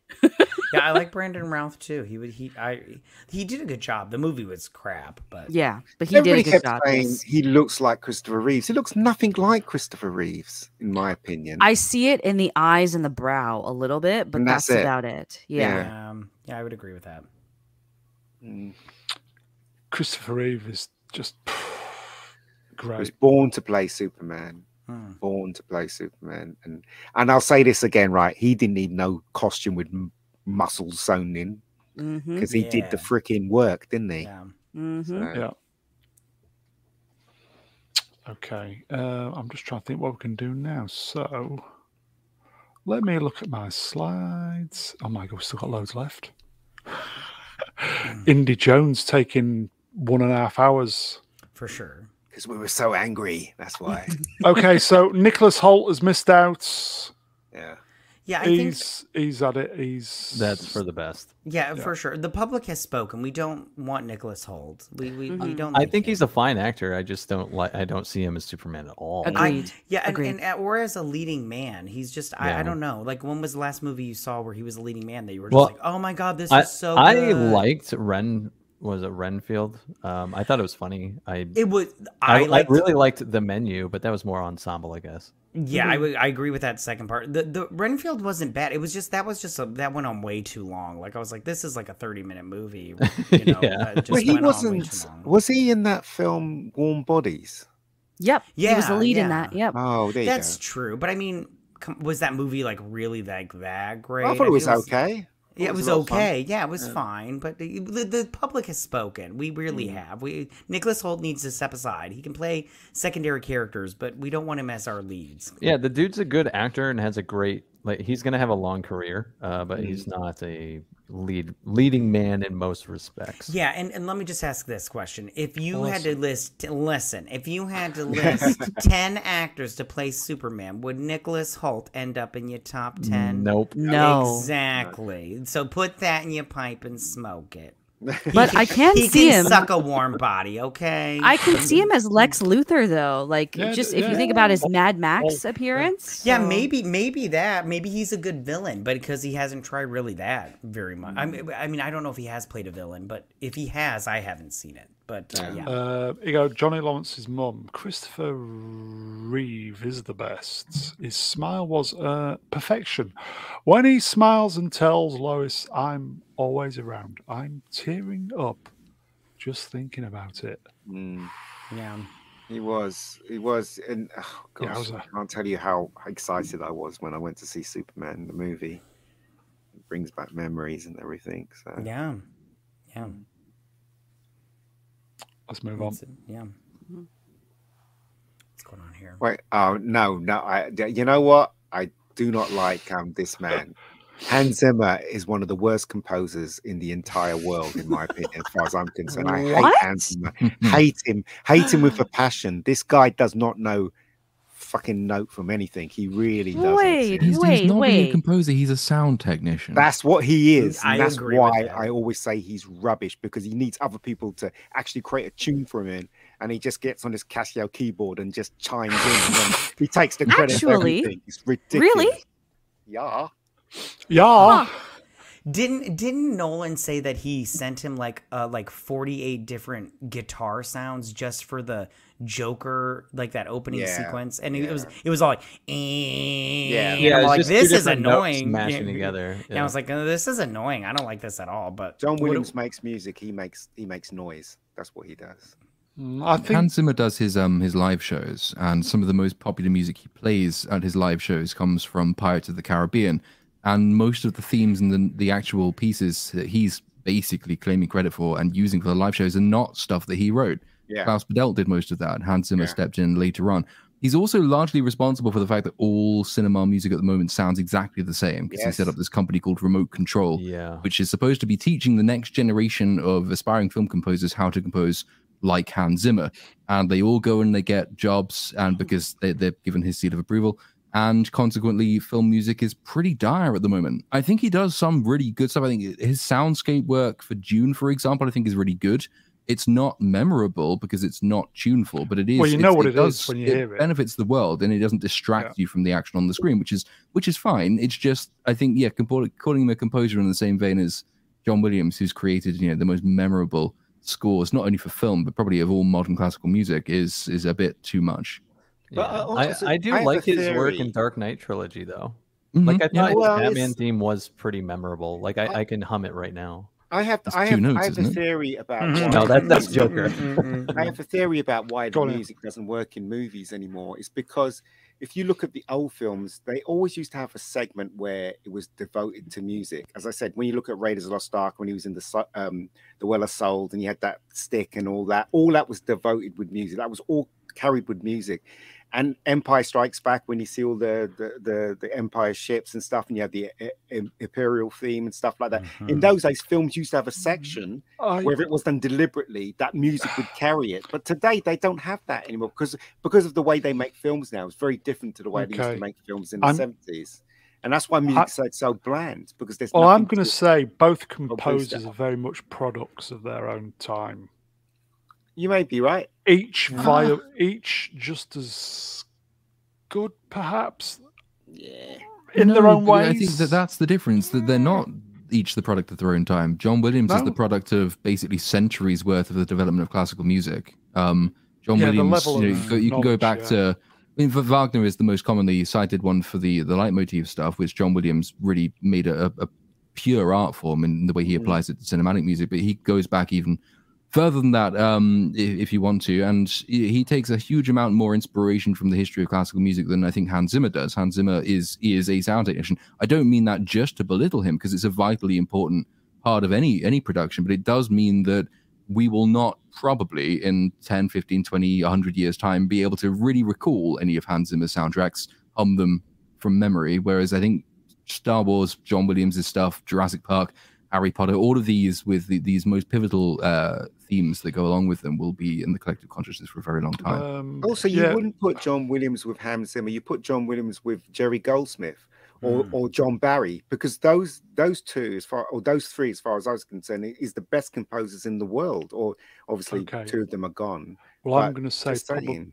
I'm going to say probably it's down to the technology and how music's created these days. and Uh, films. Well, and it didn't, but you can you can apply the same compositional style as John Williams does using a computer as opposed to a pen and paper, and that's not going to change the result. Um, what it allows Hans Zimmer to do is to create these these very very deep and sweeping, really kind of augmentations on a film as opposed to a, any kind of narrative device. Because John Williams' themes and all of his soundtracks are fundamentally narrative things. They tell stories, they embellish stories, They give you a sense of what the world is thinking about itself. They give you character mood. They give you all of this stuff, which Hans Zimmer scores. There are some exceptions, but generally speaking, don't do any of that because they're not narrative. They are really just about fleshing out what you're seeing on the screen in front of you as it's happening. Yeah. All the narrative work is carried by the script and the acting, but the music doesn't um, really do that. I, I can point, make it my... simpler, right? John Williams creates emotion when he creates music for a movie. Your emotions are heightened because of his music. If you watch the the, the bike chasing ET without the sound,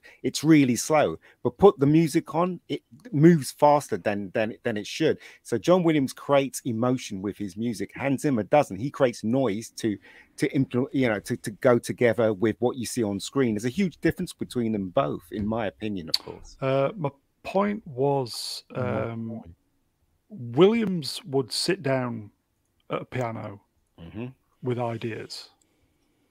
Whereas um, Z- Zimmerman would probably go outside with a recorder and record some noises. Mm. That's the kind of difference between old school music composing and nowadays with the better technology, etc., etc.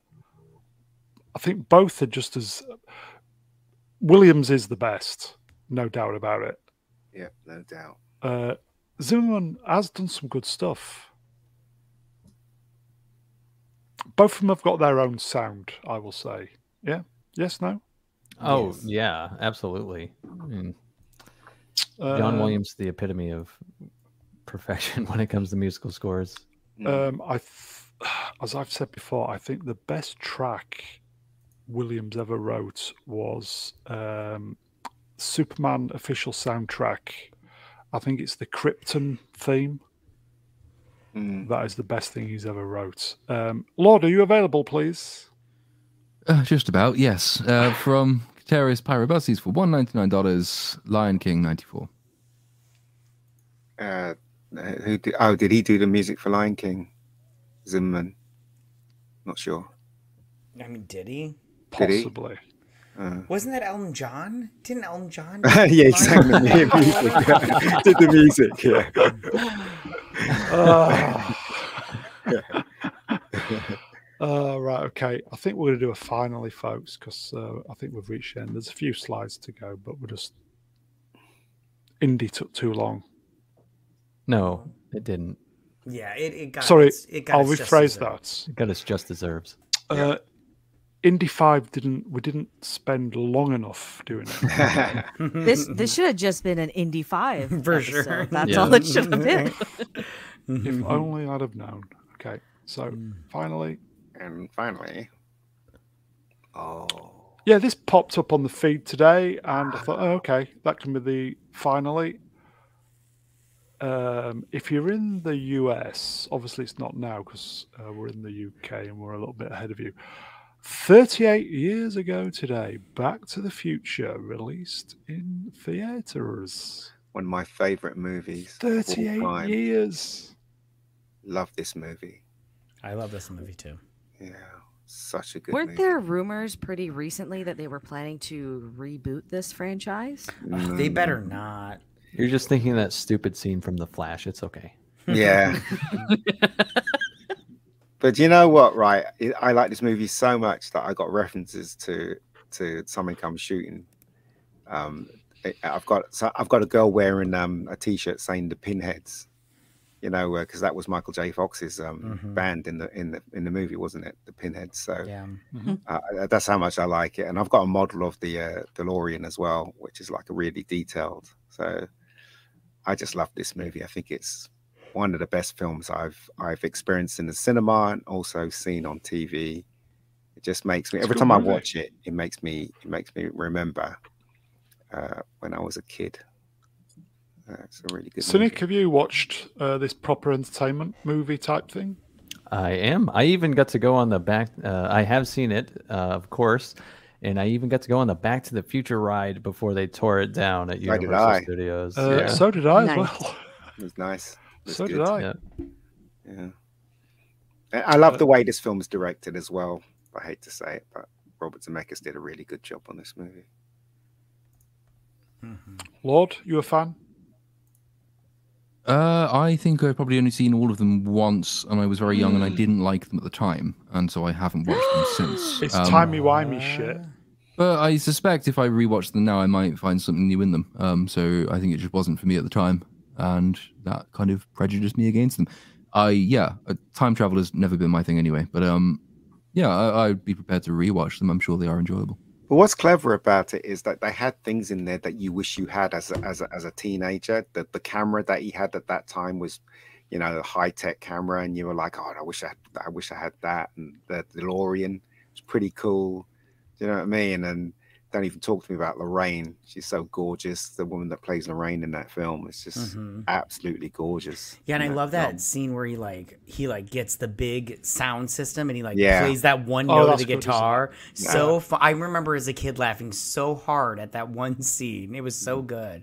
And then like the terrorists show up and they like shoot him and everything. Yeah. So good. I love this movie. I think I need to watch this again. I love. I love all three of these movies. They're so good. It's like it, it's so good. Uh, let's not forget uh, Christopher Lloyd. Just always Give- brilliant in. Give me Genesis. I, I always remember when BBC showed this on Christmas Day, I think it was. They always cut out the bit where he goes, "No, you bastards!" They always cut it out, and they have "No," and it just stops there. so BBC cut out all the swear Is words. bastard a bad word? In, in For the England, I guess it was it is, yeah. BBC. I'm pretty sure it's I'm pretty out. sure it's banned on Um, YouTube. there at you go, point. Neil. Also, yeah, agreed. Alan Silvestri for Back to the Future. It Awesome. was. Mhm. Yeah, it was. Mhm. Uh, Connor, yeah, it's it's coming. Who owns the the property rights for Back It's to the it's not Future? coming. Uh, uh, Robert Zemeckis and Bob Gale own the own While the, they're alive, anyway. They own the rights, the property, and everything about Back to the Future. They said as long as they're alive, that no Uh-huh. one's going to touch it. That's what they said Gotcha. Okay. Good. when they Okay, die. so happy birthday, 38 years. Fantastic. Wow. Mm, Um, I genuinely think that is it. okay. We didn't do any of the TV reviews, but never mind. Okay, so that is it, folks. Three hours. Didn't that just fly by? Okay, so chats, you are wonderful. Thank you for your uh, attendance this evening. Um, far too much depressing indie stuff, so blame KK for that. Get fucked, KK. Okay, so that is it, folks. Chat, we'll see you Wednesday. Still deciding what we're doing Wednesday. We don't know yet, but we will be here. I will thank the guests in order of my screen. From the bottom, the Mega Geek. Cheers, Ian. Uh, no worries, no worries, guys, no worries. Channel 5, everybody. Vex Electronica. Always a pleasure. Thank you for having me back. Never a chore, is it? I know. MatKat, cheers, my friend. Thank you so much for having me. I have such a good time with you guys. Um, the movie cynic, cheers, my friend. Bye, guys. I'll see you later.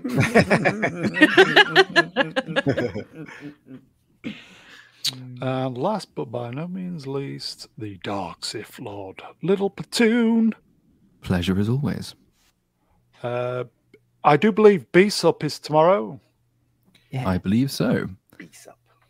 I'm assuming, and I know assumption is the mother of all cups, Indiana Jones 5. I think I think it might make an appearance. Yeah, just, just a Mention chance. briefly. Perhaps. Yeah. yes. And do we know of any guests yet? I've had requests. So, uh, Harrison Vex is- Ford coming on, is he? I asked him and he told me to fuck off. It was weird. I don't care. Okay. Who's coming on then? Vex, yeah? Uh, Vex, uh, Bagface is going to be on. Nice. Um, I have to. You let him out of the, the basement or the plantation you have been working on. Uh, there were. I have to check Uninspired my- reviewer. He's great, he is.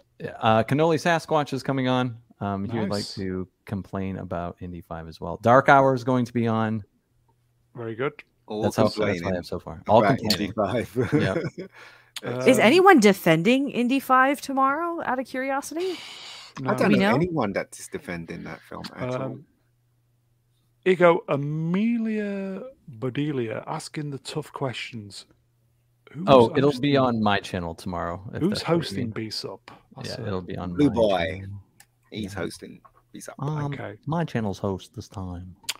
so I think that is it, folks. Don't forget, Beast Up tomorrow. I think same time, about 10, 10.30 UK time. We are back Wednesday. We're deciding what to do. Possibly a movie review. Don't know yet.